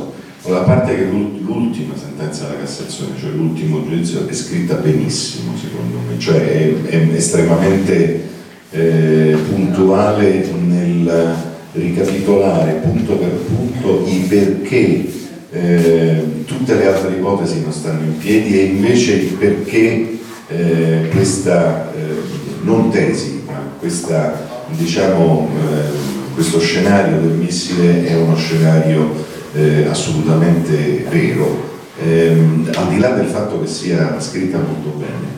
Il paradosso qual è? È che c'è uno Stato che di fronte a due sentenze della Cassazione che non dicono semplicemente risarciamo, dovete risarcire le famiglie dei familiari, ma dicono che cosa è accaduto, perché sono 3.500 pagine quelle di Priore, ma dietro le 3.500 pagine ci sono 3 milioni di atti, quindi cioè, stiamo parlando di una materia estremamente complessa per dire, per usare l'eufemismo, ma questo è uno Stato che preferisce pagare i familiari delle vittime, ammettendo di essere corresponsabile di quello che è accaduto senza far nulla per capire chi è responsabile e che cosa davvero è accaduto. Cioè, no, pensate quelle paradosso, cioè verranno tirati fuori centinaia di milioni per risarcire i familiari delle vittime. C'è una causa in piedi che sta andando a chiudersi degli eredi del presidente della compagnia Italia dove ballano 600-700 milioni di euro, cioè stiamo parlando di qualcosa che va a intaccare un po' la manovra del governo anche solo sulla cassa integrazione, quindi di qua e di là stiamo parlando di un miliardo, va bene? Un miliardo di euro Cioè, questo Stato preferisce cacciare un miliardo di euro piuttosto che affrontare il problema di che cosa è accaduto, perché forse questo miliardo di euro lo posso chiedere a Hollande o a Obama. Dunque, torniamo, torniamo dalla senatrice Bonfietti. no, tra un po' arriviamo. Faccio... Va bene, passiamo, come l'ho detto, parola al pubblico. Non ci sono dubbi, va bene, vado un attimo. No, stavo, stavo per... No, abbiamo una domanda. Domanda. No, la mia è, non vuole neanche essere fatta politica, però mi viene in mente che la strage di Ustica, 35 giorni prima della strage della stazione di Bologna, uno, diciamo, i tempi e le modalità dell'inchiesta su Ustica sono stati in qualche modo modificate dall'evento e da... no. Secondo, non c'è nessunissima relazione. È impossibile pensare. Ci sono i fascisti, più avanti sono dei sani fascisti che hanno messo Eh, però anche tu mi sai che il problema, il problema non è che hai seguito la strada della stazione, il livello che manca, ed è un secondo muro di gomma con le parole Convettore, è che hai i mandanti della, della stazione di Bologna. Come non ha, è stato l'episodio incredibilmente 35 giorni dopo eh, le- una bomba, cioè, No, no, no, no, no, d'accordo, d'accordo. No, ma non è che lo segnale è identico, eh. No, voglio dire, se mai ha avuto un riflesso è perché purtroppo drammaticamente 35 giorni dopo c'è stata la strage di Bologna, come dico io sempre, e l'attenzione Questo. sulla vicenda di Ustica si è sicuramente spostata. Perché? Perché il giorno dopo io, solo da quel punto di vista, aspetta, io, lui, tutti, voi, eh, tutta l'Italia, tutta Bologna, tutta l'Italia si è fermata perché c'è stata la strage di Bologna, una sana bomba messa lì e quindi tutti eravamo di fianco ai poveri. Riconosciuti. La nostra invece non era una strage, l'abbiamo fatta diventare noi una strage. E allora in quel momento che era ancora così cedimento strutturale, gli aerei cadono, bla bla bla bla bla bla, è ovvio che con una strage invece vera dei sani fascisti che mettono, forse dei sani fascisti che mettono una bomba, e poi abbiamo scoperto che in effetti lo erano, ma insomma in quel momento qualcuno ha messo una bomba, no? E dopo abbiamo cercato, hanno cercato i magistrati e li hanno trovati i responsabili, è evidente che era più chiaro, non so, insomma più, più lineare, no? E quindi questa, che invece era una roba che è, è stata, è servita semmai a coloro che hanno udito la nostra menzogna, è per appunto prendere un po' di respiro e non, non- non sentirsi più così braccati, insomma, perché, insisto, eh, io ho cominciato a lavorare su questa vicenda nell'85-86, ma quando sono arrivata io dal giudice primo che ho incontrato stava archiviando, era finito tutto, cioè li- li- le- lo zelo del eh, Santa Croce del primo 5-6 mesi, per tanti motivi, poi Andrea se vuole ce lo dice, sono finiti subito del Santa Croce di turno, poi dall'81 in poi non, è- non ha più fatto nulla nessuno, non so se io non mi interessa, è andata così. Quando sono arrivata io, perché ho avuto la forza, io, voi, quel che volete, di, di cominciare a vedere cos'era successo quella notte, stavano archiviando, non c'era niente. Allora, il tutto è successo da lì in poi, quindi recupero del relitto, bla bla bla, intervento del, del governo, abbiamo indotto, insomma, tutta una serie di cose che sono state fatte dall'opinione pubblica che ha tornato a interessarsi, negli Enzo Biagi che cominciano a parlarne, il telefono giallo, bla bla bla bla bla. Però questo voglio dire è eh, una conseguenza del fatto che erano state vissute in maniera tutt'affatto diversa, no? quella era una strage, era una chiara, come dire, no? dopo solo da trovare chi è stato, invece questa no, e quindi ha avuto forza di essere dimenticata più in fretta proprio per questo. Questa è l'unica relazione. In quel senso. No, perché voglio dire, è stato c'è un stato momento anche- di attenzione nazionale. C'è stato anche un affaticato di turno che doveva essere sull'aereo, capito? All'inizio c'è stato anche un affaticato di turno che doveva essere su quell'aereo, però la mamma ha telefonato dicendo guarda mio figlio eh, sta bene, eccetera, eccetera. Quindi si è tolto subito quel problema lì, no? Dell'attentato e della... E questa è rimasta ed è servito semmai a coloro appunto che avevano bisogno di allontanare l'attenzione per spostare l'attenzione nel silenzio, no? Di farlo diventare. E insisto, avvocatori si vedeva da qui quando sono, avuto la forza di andare a rileggere quello che era successo in primi anni, perché dall'82 all'85 sono successe molte cose, insomma, mi sono disastri, di tutto di più, ma lui scriveva sul suo giornale nell'82 e stato messo da BBC, bla bla. Cioè, e, e non reagiva nessuno, no? Questa è stata veramente la, la forza delle istituzioni e di coloro che hanno voluto mantenere il segreto, di non avere un'opinione pubblica che è scattata dietro alle informazioni che lui dava e che ha preso e non c'era noi, non c'era nessuno, insomma, no? quindi cadevano nel vuoto queste cose, chi aveva interesse a non farne parlare stava zitto, non rispondeva e non, non, non, nessuno peccava, no? l'informazione cadeva lì, questo è stato il grande come dire, vantaggio di coloro che pensavano di averla fatta franca, insomma. E allora me piace raccontare anche che invece hanno pagato con anni di indagini, con anni anche militari, con anni di processi anche loro, insomma, almeno quelli che si è riusciti a processare perché non erano andati in prescrizione e insomma qualcosa hanno dovuto subire. Dopodiché è chiaro che manca l'ultimo pezzo, l'ultimo pezzo di Sisto ce lo deve fare la politica. Prego.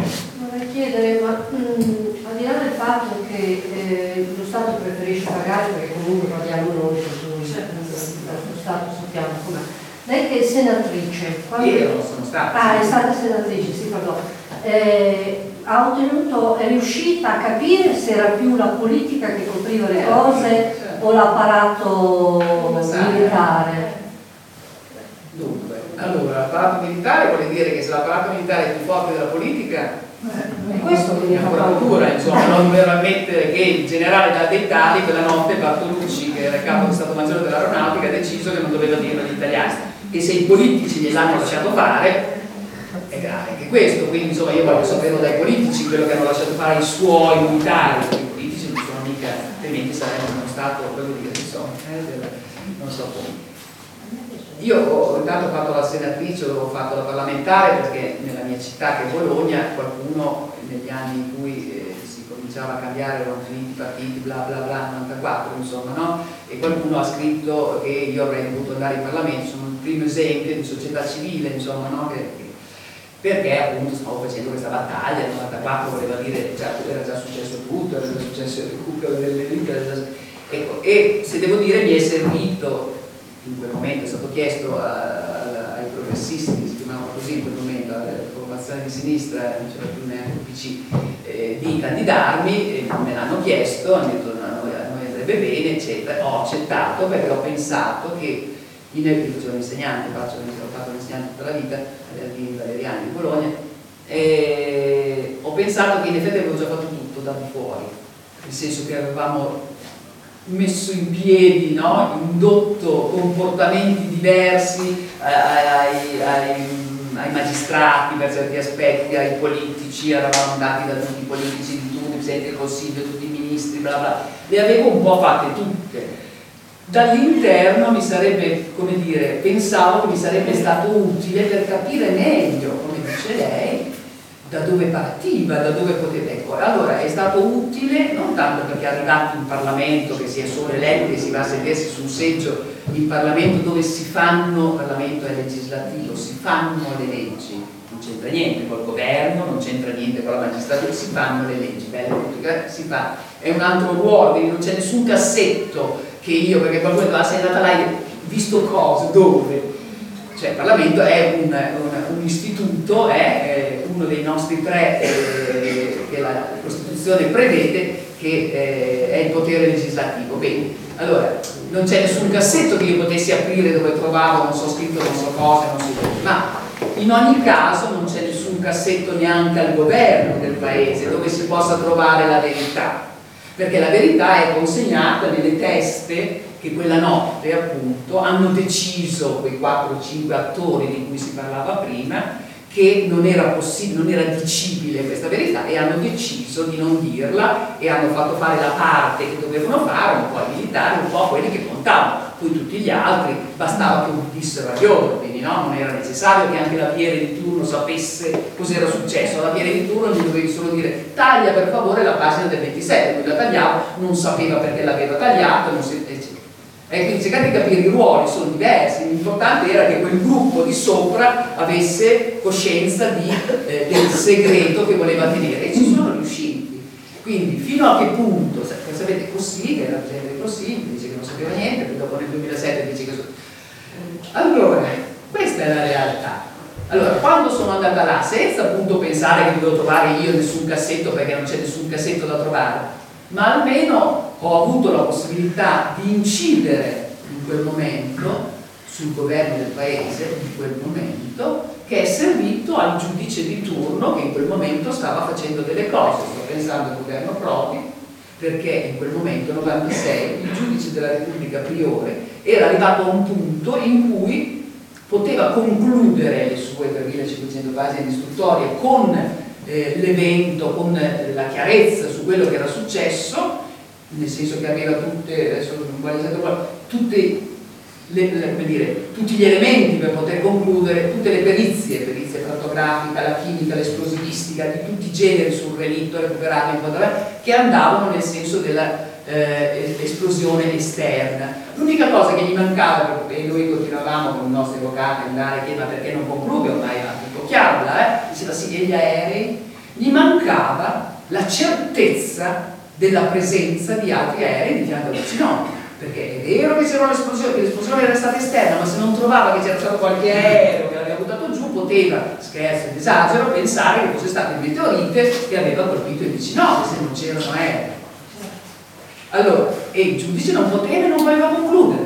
Cosa voglio dire? Voglio dire che il governo Prodi è servito perché il giudice priore ha dovuto andare a rivolgersi ai tecnici, agli esperti della Nato, perché i nostri militari, a lui giudice della Repubblica, non gli leggevano, non gli decrittavano dei tabulati. Sono. Si sono rifiutati. Allora io a Prodi, del governo del quale io facevo parte, nel senso che ero delle eccetera, eccetera, e poi perché mi ha, ha, ha come dire, ha non accettato, ha capito l'importanza della cosa e voleva davvero che si potesse andare avanti, perché anche lui, pur essendo là, non aveva nessun cassetto dove guardare e vedere il risultato, ok? Quindi tutto quello che c'è da fare si fa e ha permesso al giudice priore di andare alla Nato, incontrare questo gruppo di esperti per potersi fare decrittare dei tabulati, perché appunto quello che io sono andata e ho avuto la forza forse di farlo anche per quello in quel luogo, a chiedere al primo ministro in quel momento eh, Romano Prodi è stato questo,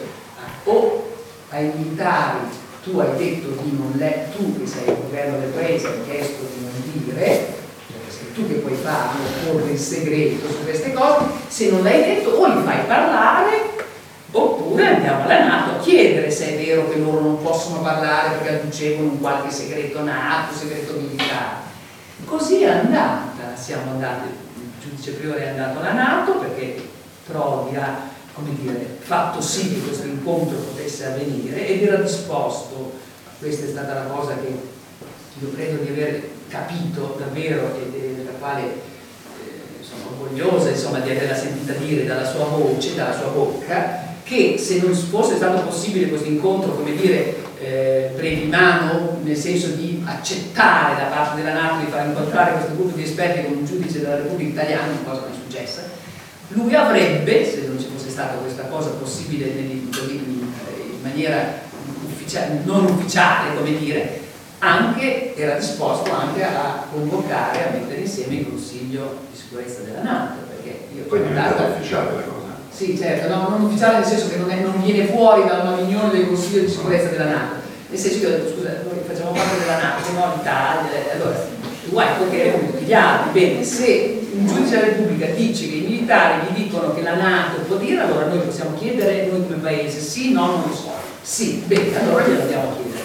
E questa è stata la conclusione, la risposta di questi sono venuti fuori 15 aerei. Perché c'erano gli aerei. Questi, appena hanno visto queste carte che priore gli ha portato, questi tabulati, la prima cosa dice il giudice, non lo dice ufficialmente, ma lo dice, eh, hanno fatto un po' sorriso, un po' messi a ridere, questi qui cosa vuole questo?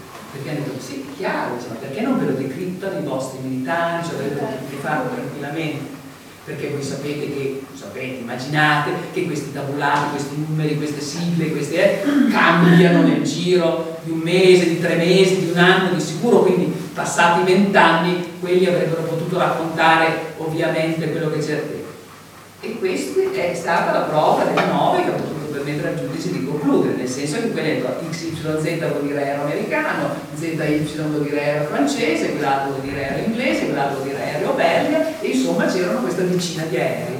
E allora il giudice ha detto, cosa devo volere di più? Se tutti mi dicono che l'esplosione è stata esterna, se nel momento della tragedia ho anche degli aerei, certo che non so chi è stato a lanciare cose, però non posso che concludere dicendo che all'interno, dice lui, cito sempre solo le sue parole, di un episodio di guerra aerea che è avvenuto la tragedia, l'abbattimento di un aereo civile in tempo di pace, questa è la realtà. Poi, e finisco, la Nato ci ha detto che ha potuto partecipare a questo consesso proprio perché quella notte, perché diciamo la Nato, sapete, non era un'operazione NATO perché se fosse stata quella notte, come tutti pensiamo che era nata, un'operazione NATO, avrebbero dovuto davvero, cioè, dissero a priori, riunire il Consiglio di sicurezza della Nato e dire allora, adesso abbiamo questo problema, vogliamo dirlo non vogliamo dirlo perché era un segreto loro.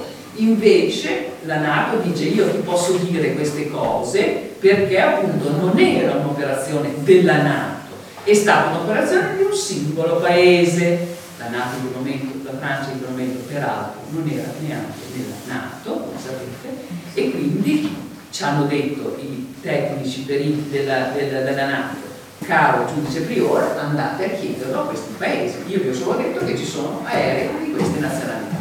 Cosa dovevano fare? Io non lo so, perché non era un'operazione NATO, questo è il senso. Chi voleva fare cosa non lo so, perché non era un'operazione NATO. Questa è la realtà, se poi riusciamo ad aggiungere qualcosa di più è ovvio che... Sì, vi racconto brevemente un, un, piccolo pezzetto di storia di questa storia che però fa capire anche il rapporto tra la politica e l'apparato militare. Allora, il muro di gomma Festival di Venezia del 91. Dopo tre giorni Cossiga mi chiama, Presidente della Repubblica, mi chiama c'è un cartone, questo figuro di gomma, lo vorrei vedere al Quirinale. Dico, beh certo Presidente, non ci mancherebbe. E quindi si organizza, si organizza questa proiezione, non funziona il microfono. No, importa.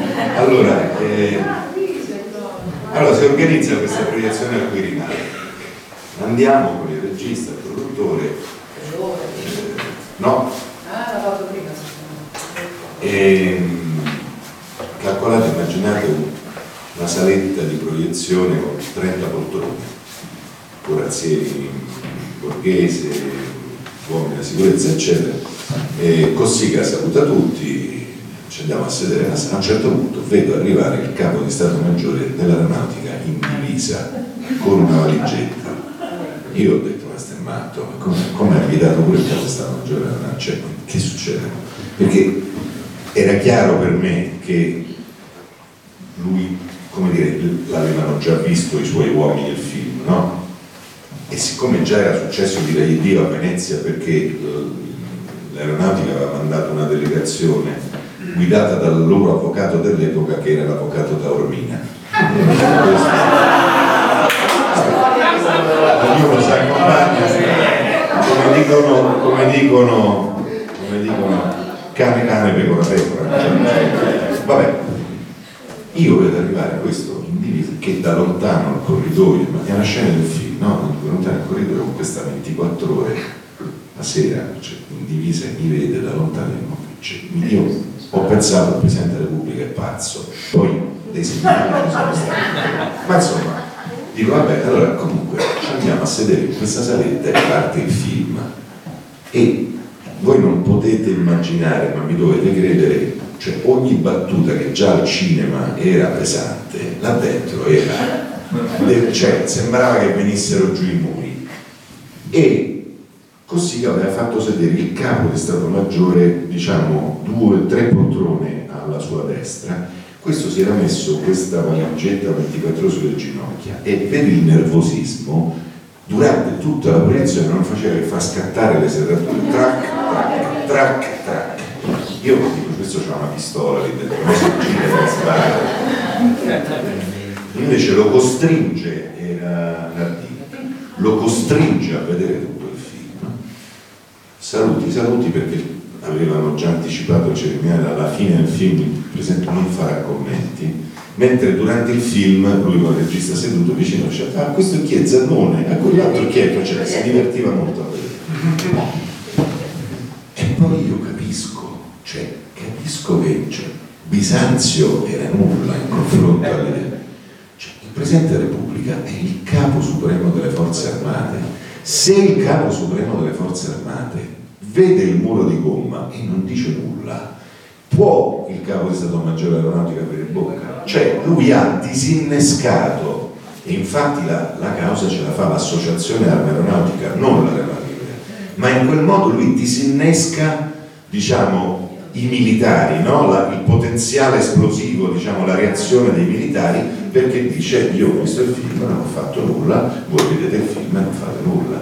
E questo per rispondere alla sua domanda, cioè lì il connubio, Prodi a parte, era un, come dire, erano legati in questo modo, perché è evidente che se io faccio passare un MiG libico nello spazio aereo italiano e dico io aeronautica militare ai controllori di quando il, il, radar lo segnala come nemico di cancellare la traccia perché il sistema integrato eh, NATO è un sistema che permette al radar di Poggio Ballone in provincia di Grosseto se individua un nemico il radar della Nato in Norvegia ha quella segnalazione immediatamente in tempo reale quindi loro dovevano cancellare la traccia perché il sistema non entrasse in allarme, no? Per fare un'operazione di questo genere io devo avere l'autorizzazione del, del, politico, cioè io non, non, posso, io militare non mi prenderei mai la responsabilità di far attraversare in quel momento a un, libico lo spazio italiano se il potere politico non mi dice facciamolo perché ci conviene farlo per altri motivi. Quindi questo è il punto vero, diciamo, della... Dopodiché io lo faccio passare, ma poi non posso immaginare e prevedere che lì succede quello che succede. No? Quindi, quindi, diciamo che però tutto il prologo, no? cioè la, la, la, costruzione, diciamo, le, le, le, fondamenta di questa tragedia sono fondamenta che sono state costruite con le mani nostre. Queste costruite con le mani nostre dalla politica attraverso la struttura militare, che poi alla fine si, si sono tenuti uno con l'altro, perché naturalmente nessuno poteva accusare l'altro perché automaticamente sarebbero crollati tutti e due. E questo è il motivo per cui alla fine ci ritroviamo dopo 35 anni che loro preferiscono pagare un miliardo di risarcimento e, e di, sentirsi, di sentirsi accusare della responsabilità di quello che è successo senza fare nulla per rispondere o per accertare la verità. Questa è la verità, diciamo, questo, vi ho raccontato questo episodio perché secondo me è indicativo proprio della no della nostra, della nostra capacità di riuscire a, a fare il muro di bomba. Una domanda per Corretto, eh, visto le, le decine di morti sospette a parte del sì. ha mai ricevuto minacce o ha avuto paura di essere attivo di una di queste? Eh, facciamo insieme. Sindaco? No, no, beh, io volevo un'osservazione a parte che è dolorosissimo, cioè io che credo molto nelle istituzioni, credo nella politica, credo nell'impegno, lo credo davvero, e pensare che invece ci siano delle situazioni, questa è una, ce ne saranno altre, questa è pesantissima, in cui le nostre istituzioni hanno tanta poca dignità da non avere voglia di andare a fondo e girare pagina è per me veramente doloroso. La domanda è ma per riuscire a far ritrovare quella dignità a quei politici di oggi, a quei nostri rappresentanti di oggi non sono in qualche modo più direttamente innescati e interessati, noi che la, la volontà e la verità la vogliamo davvero, che cosa possiamo fare? Nel senso, è vero che la risposta che ci può essere definitiva è solo politica, è solo la politica perché può arrivare al punto di dire questo è qua, ma se nulla succede mai questa risposta ci sarà non ci sarà mai nessuno che da solo esce e dice ragazzi questa è la soluzione. Ma cosa si può fare veramente? Cioè c'è una strada per cui perché non si esce questa sera da Pianacci? Mi domando, io che dico che sono un idealista, eh, purtroppo, forse un pochino troppo, e si dice a questo governo se vogliamo essere veramente delle persone rispettate in Europa e non farlo soltanto a chiacchiere, alla base di tutto ci vuole anche la verità e su queste cose bisogna uscire chiaramente con la verità. Possiamo fare qualcosa, anche da Prenaccio, memoria di Enzo Biaggi. Guarda, allora, eh, eh, poi ti do subito il microfono, Daria. Guardi, eh, allora, il governo risponderebbe, ma noi lo stiamo facendo, perché i magistrati hanno fatto le rogatorie, il ministro della giustizia di questo governo appoggiate e fatte trasmettere, quindi in realtà dal loro punto di vista, diciamo, quello che dovevano fare l'hanno fatto. Naturalmente tutto questo non serve a niente. Cioè, il problema è non l'hanno fatto Craxi, Andreotti, Spadolini, anche Prodi in qualche modo, a parte la cosa, ma lei pensa davvero che Renzi oggi vada a Olanda e gli dice oh, ma no, no, è perché cioè, il punto è questo, oh vada a Olanda, cioè quando lo invitano a Casa Bianca io voto PD, eh? cioè che sia chiaro, quindi cioè, vado a Obama e gli dice senti Obama guarda che cioè, prima che parliamo di tutto il resto, qua devi tirare fuori la verità, ma lei davvero pensa che possa accadere una cosa del genere? No, dovrebbe accadere, cioè, ma pensi che colpo, ma io lo dico anche per una questione proprio banalmente di comunicazione e di immagine, visto che si parla come solo di ma pensi che colpo che sarebbe, no? Cioè io sono andato là e ho detto, allora questa è l'agenda delle cose che dobbiamo discutere. Prima di discuterla, se vogliamo discuterla, tu mi racconti questa storia, se non me la racconti io non discuto niente. Cioè, però poi bisogna farlo. No, io francamente non la vedo questa cosa, no? Cioè secondo lei poi come dire, quando torna ci sono quelli che fanno i prosciutti che dicono ma come dove andare là perché abbiamo il mercato libero. La, la stessa perché è lo stesso no, quindi, no, quindi la risposta è quella. Il ministro di giustizia ha, fatto, ha appoggiato la rogatoria, cioè, ma non serve a niente tutto questo. Quindi la risposta è noi non possiamo fare. No, la risposta è che noi possiamo, cioè, voglio dire, si potrebbe fare se si fa in questo modo. Cioè io interrompo ogni eh, come succede a volte, eh, perché poi alcuni paesi fanno queste cose. Eh, ma non è un problema di spalla, è un problema di avere voglia poi di, di farlo o no, no? Cioè alcuni paesi lo fanno, cioè prioritariamente, o hanno bloccato il trattato sul libero mercato perché c'era lo spionaggio, no ma cioè, voglio dire, la Merkel mica scherza quando gli gira. Eh, cioè tu, allora, poi che continuiamo ad avere rapporti, tiri fuori, mi dici tutto, mi dici tutto, chiami il signore che ha preso i nastri data di quella sera glieli fa tirare fuori perché sono passati 35 anni e ormai lo possiamo raccontare. Volevano ammazzare Gheddafi? Vabbè lo raccontiamo dopo 35 anni. Però, però bisogna, bisogna, bisogna andarci a fare questa cosa. Io non avevo questa no come dire questa sono rapporti di forza io credo che diplomaticamente è quello che siamo andati a chiedere sì. prima questo anniversario al, al nostro primo ministro insomma, no? che siamo ricevuti, voglio dire, questo è l'ordine di grandezza del problema. Io so che è difficile, però noi in termini adesso ci poniamo nei confronti della politica come associazione, perché questo stiamo chiedendo. Allora, lo so benissimo che è complesso, però che ci siano degli sforzi quantomeno diplomatici maggiori, un interessamento maggiore da parte del nostro governo, del nostro paese, io credo che sia anche possibile e sperabile che ci possa essere. Lo so bene quando racconto queste cose davanti ai tanti studenti che incontro, eh, perché mi chiamano nelle scuole, eccetera, eccetera. Eh, e faccio l'esempio quando Gheddafi che aveva, eh, era stato dichiarato responsabile dell'abbattimento con le bombe di Lockerbie ha dato dopo 32.500 anni di embargo ha dato due responsabili, sono questi e gli hanno tolto l'embargo. Allora io arrivo e dico va bene allora noi andiamo da Rolando di turno da chi c'è diciamo o me lo dici o noi italiani diciamo o ti faccio l'embargo alla Francia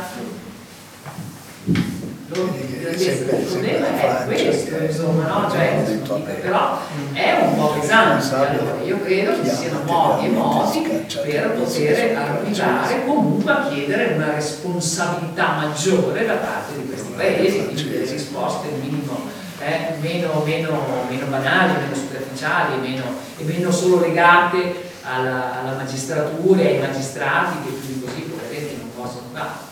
Io veramente apprezzo moltissimo la, sua dichiarazione, la tua dichiarazione, e la volontà delle istituzioni anche locali di, sentirsi di fianco, come dire, no, in questa battaglia, perché stiamo riflettendo, io credo tutti, un problema di dignità di tutti noi, insomma, nazionale, per questo questa battaglia continua. Però ecco, è difficile pensare che possa essere un momento come questo, un momento di grande difficoltà per tutto e per tutti e, per le squintrate di problemi che esistono in questo nostro paese così come negli altri, che possa essere un obiettivo, come dire, no? coinvolgente eh, al punto tale che facciamo la rivoluzione perché, eh, perché altrimenti Renzi non- insomma, è, è- è un po' complesso, è un po' complesso, è, è- Non si sa ragazzi. eh, certo, è una grande, è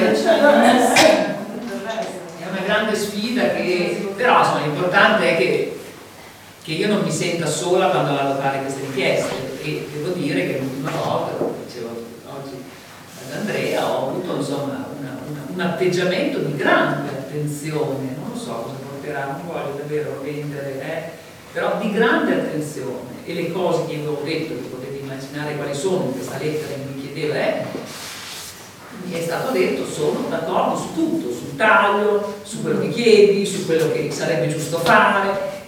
Proviamo. E mi si dice che si proverà a fare, dopodiché non lo so, per 3-4 mesi, se ancora non è successo nulla, ci possiamo rincontrare e si diamo un'altra Un'altra strategia. un'altra strategia. Però insomma questa è, è- è la via, insomma, non ce n'è altre, insomma, non credo che ce ne sia altre, credo che ci voglia una disponibilità, una, ah, così, una presa di coscienza da parte del, del- del governo del nostro paese che è una risposta che oggi si può pretendere, è solo questo. E ci credi di volerla avere questa risposta e allora ti poni anche tu nei confronti degli altri paesi in una maniera un po' meno, dire, meno banale, meno succube, meno, meno inefficiente, insomma, no? E dopodiché vediamo come si potrà avere fuori. Basta? Ah sì, eh, avuto paura, quello mi ha chiesto. Sì.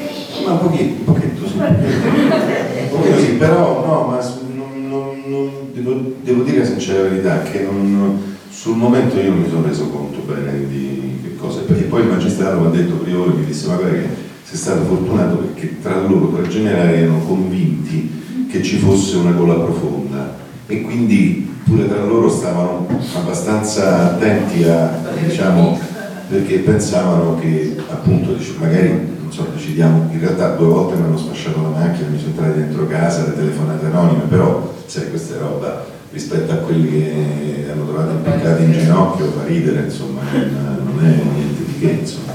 Però eh, sì, ci sono stati dei momenti diciamo un po' di tensione, però sono stati più che a Roma, all'estero, perché mi sono trovato a volte in alcuni contesti assolutamente improbabili dove io non andavo lì per parlare di Ustica eccetera ho capito che mi avevano messo vicino qualcuno che invece voleva cercare di sapere e quella è la cosa più, più inquietante perché ti senti meno protetto fuori no? in qualche modo anche se poi non è vero ma insomma però quello sì ecco. però insomma queste sono le, le- cose no invece morti ce ne sono stati tanti in parte alcuni è fisiologico in tutti questi anni qualcuno muore insomma no però certo quando cominciano ad esserci 10 suicidi eh, insomma e quelli poi molti in ginocchio ora insomma io non so quanti suicidarsi in ginocchio è complicato perché l'istinto di sopravvivenza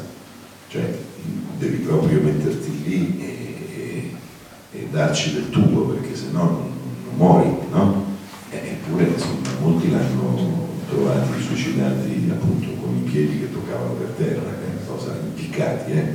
con i piedi per terra poi molti incidenti stradali e una concentrazione diciamo così di morti stranamente proprio nei luoghi topici di questa vicenda, il rado di Poggio Ballone, la base di Grosseto, insomma, eh, quando comincia a dire che il comandante va contro un albero sulla Reia in un punto in quel dritto, quell'altro si impicca, quello muore di infarto a 35 anni, quell'altro si suicida, qualcosa, insomma, e, e tutti, perché poi attenzione, non è che dice, sai, è morto uno che non c'entra, no, tutti direttamente coinvolti in questa vicenda, tutti con un ruolo quella sera, tutti quanti, diciamo, con- attraverso la testimonianza dei familiari, tutti molto diciamo, provati da quello che era accaduto e da ciò eh, di cui erano stati testimoni. Insomma. Quindi questa è una cosa molto, insomma, anche fuori all'estero, un generale ammazzato senza, si dice per rapine, ma non gli hanno rapinato niente, con-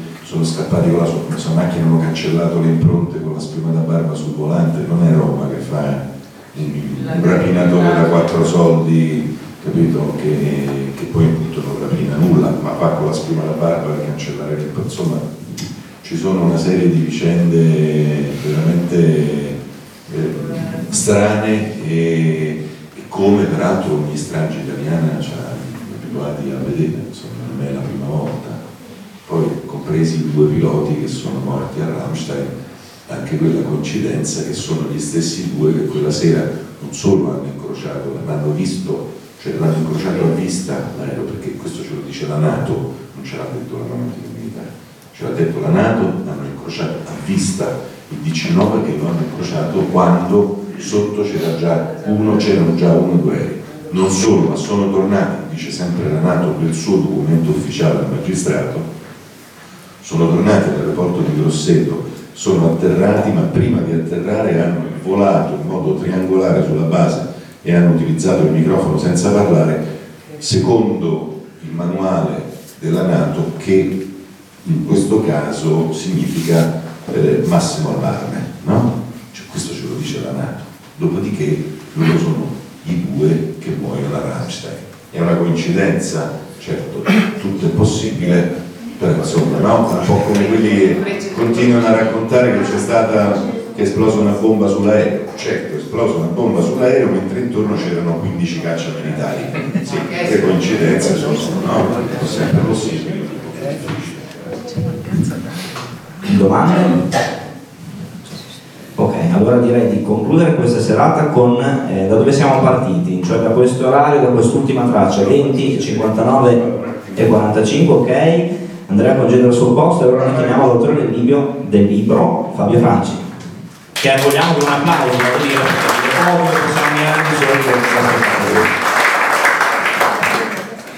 Fabio, da dove è nata l'idea del libro, come l'hai sviluppata, perché le foto, perché quel taglio? E questa è una curiosità mia, ho, letto, ho avuto occasione di leggere il libro in questi giorni, perché ti sei concentrato sul dettaglio della spiga conficcata all'interno delle lamiere rimaste della carcassa dell'aereo?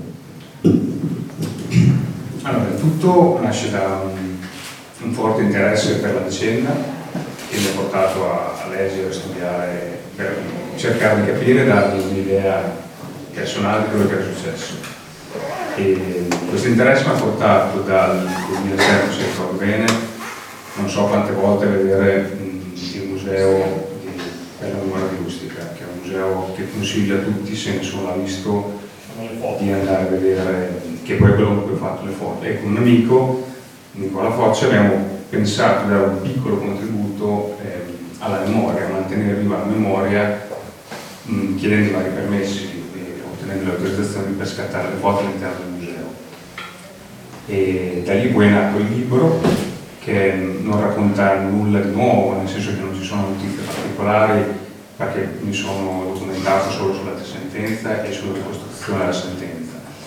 E, però ho cercato di dare un taglio un po' diverso, nel senso che ho, fatto, ho raccontato la storia dal punto di vista dell'aereo, ho dato con tutto rispetto per le persone che hanno perso la vita, ho dato vita all'aereo che è l'unica testimonianza dell'accaduto di quella sera e di 35 anni di, di storia, diciamo. E, e, oggi ancora lì, secondo me, a insegnarci qualcosa, o dovrebbe insegnarci qualcosa. E, il dettaglio della spiega perché, mh, siccome per fare le foto ho fatto molta fatica, perché bisogna staccarsi dalle emozioni che provi a vedere l'aereo, sentire le voci, è una cosa molto particolare, ci ho messo credo tre o quattro visite consecutive. E non mi ricordo se la prima o la seconda visita mi sono appoggiato fro- di fronte all'aereo, mi è caduto d'occhio, in mezzo alle lamiere c'era una spiga di grano che ho chiesto alla dottoressa motivo, ma ehm, è stato messo magari in fiore quando... però è una cosa che mi ha colpito molto questo questo elemento e viene fuori non c'è, però mi ha colpito, colpito molto. No, volevo dire una cosa, siccome lo l'ha l'ha detto parlando, ma forse se non l'avete ancora visto il museo non, non- capite bene il riferimento che ha fatto con le voci. Allora, mh, e anche con la difficoltà appunto della, della realizzazione eh, delle foto e la difficoltà nel senso che non si potrebbe, non si dovrebbe, non si potrebbe, no? Ci vuole un'autorizzazione. Perché? Perché oltre al delitto del 19, che altrimenti sarebbe tranquillamente fotografabile, insomma, no? non c'è nulla che, è un museo aperto, eh, libero, eccetera. Eh, noi abbiamo voluto e ci siamo riusciti a incontrare un eh, grande artista contemporaneo che si chiama Christian Voltansky, perché lo conoscevamo girando un po' per i musei d'Europa, eh, conoscevamo le sue opere, sapevamo come trattare il tema, il problema della memoria eh, e quindi insomma siamo riusciti con di difficoltà a incontrarlo e chiedergli se voleva aiutarci a rappresentare, a fare memoria insieme a quel relitto di questa vicenda. Dopo alcune titubanze, insomma, ha voluto essere con noi e dentro, insieme al relitto del 19, c'è l'opera d'arte di questo grande artista contemporaneo che si chiama, dicevo, Christian Boltanski, che è composto per l'appunto da 81 specchi neri che sono tutti intorno al percorso insomma, dell'aereo stesso, intorno e che ruotano come tutte le persone che girano in questa passerella che, percorre, che, che contorna, mi viene la parola, tutto l'aereo, eh, questi 30 metri quadrati insomma, intorno ai quali si gira e ci sono nel muro appunto 81 specchi neri che vogliono essere, dice lui, Wodanski, eh, così il segno ancora no, della, della mancanza di tutta la verità che c'è su questa vicenda. E avendo lui visto quel relitto e avendo anche voluto vedere quando è venuto a Bologna e ha accettato di farla questa, questa rappresentazione insieme a noi, anche quello che d'altro c'era oltre al relitto del 19 ripescato 3500 metri di profondità aperta parentesi a proposito di soldi di cui parlava prima Andrea pensate cos'è costata questa vicenda. Andare a recuperare in fondo al mare cos'è già costata piuttosto di dire la verità. Chiusa la parentesi. Allora, dicevo, eh, oltre al relitto, oltre ai pezzi di quell'aereo, ovviamente c'erano altre cose che sono state recuperate.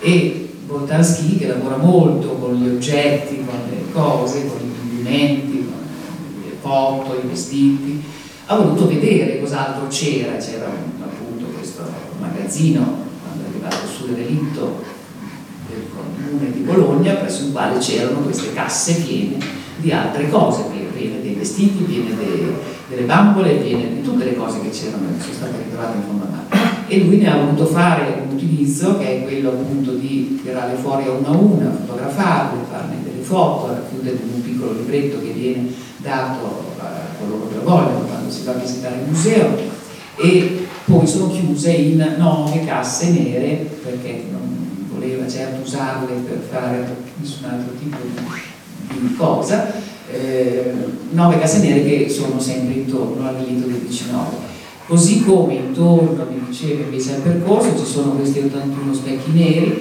e dietro ogni specchio, messi un po' in obliquo, così, dietro ogni specchio c'è una voce, cioè lui da me ha voluto sapere l'elenco dei morti, per sapere quanti uomini, quante donne, quanti bambini e ha fatto poi lui delle frasi che potevano essere il pensiero di ciascuno di loro, quindi di ciascuno di noi, perché insomma su quell'aereo ci poteva essere chiunque e quindi ogni specchio, ognuno a suo modo, con questa registrazione che è stata fatta ovviamente, dietro si sente la voce e quindi dentro in questo, in questo nostro museo c'è una voce ogni quattro, si sente, quindi insomma c'è sempre un brusio continuo e se uno passa lentamente intorno a quei muri sente continuamente queste frasi.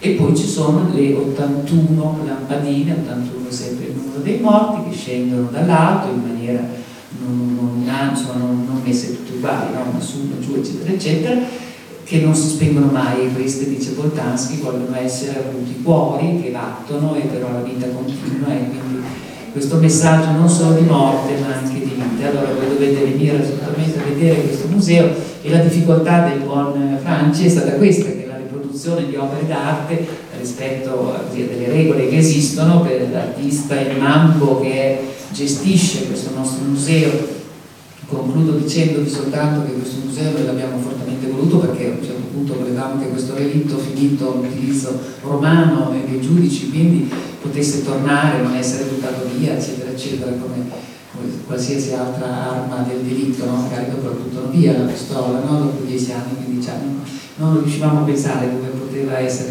buttato via di nuovo e allora dopo che ci era costato tanti anni per raggiungere la verità da parte dei magistrati, da parte dei perizie, da parte dei giornalisti all'Andrea Purgatori, non potevamo pensare andasse perduto. E insomma, quando abbiamo pensato di farlo questo museo, siamo riusciti a presentare dei progetti, noi facciamo sempre l'associazione, siamo dei parenti di vittime, non è che potevamo pensare di dare un museo, no? E allora sono andata col progetto uh, a chiederlo ai ministeri, il Ministero dei Beni Culturali, il Ministero della Giustizia presso il quale era questo relitto e i nostri tre enti locali, regioni, province e comuni hanno firmato, come abbiamo chiesto, una convenzione per fare il museo per la memoria di Ustica. Quindi le istituzioni, tanto per rispondere al sindaco prima, ci sono, cioè ci sono eh, gli uomini e le donne anche forse delle istituzioni che hanno fatto tutto quello che hanno potuto per nascondere questa verità ma poi ci sono stati anche uomini e donne delle istituzioni che si sono messe al nostro fianco a seconda dei bisogni e hanno, e, come dire, ci hanno permesso, cioè, capite, io potevo avere tutta la mia buona volontà del genere di, di, di turno di, di, dall'85-86 quando sono partita, però da sola non ce l'avrei fatta, vorrei che voi lo capiste. Quando poi sono partita ho ritrovato il mio sindaco al quale ho chiesto, Vitale, loro, bla bla, faremo il museo, cioè, ho trovato eh, e, trovato tante persone e nell'ambito della politica ovviamente, uomini delle istituzioni e nell'opinione pubblica, nell'informazione, nei giornali, nei media che hanno riprodotto, perché sai, io posso andare a parlare, ma come vedete parlare a 100 persone è un conto, parlare in televisione con viaggi sono 2 milioni di persone, cioè, ecco allora eh, questo è l'Italia bella, buona, le belle persone come sempre che ci sono, insomma anche nel nostro paese, non volevo che ci lasciassimo pensando sempre di buttarci giù. Poi ci sono anche, anche eh, i buoni e tutti i cattivi, ci sono in tutte le situazioni e ci sono anche nel nostro paese, ma noi cerchiamo di fare la parte di coloro che vogliono, almeno rispetto a certi valori che crediamo non si possano, non, non, che siano insomma irrinunciabili, quindi la verità, la giustizia, la dignità, credo che interessa a tutti noi e a tantissimi altri. Eh, venite a visitare quel museo perché è davvero un modo, eh, io credo, corretto ma anche di grande, di grande valore, insomma, è un modo dignitoso per loro, per noi, di fare memoria, davvero.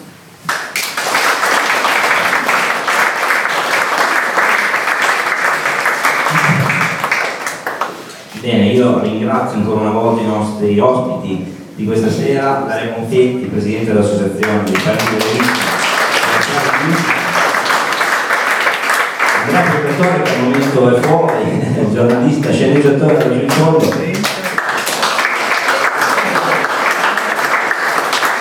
e infine Fabio Francio, autore di questo bellissimo libro,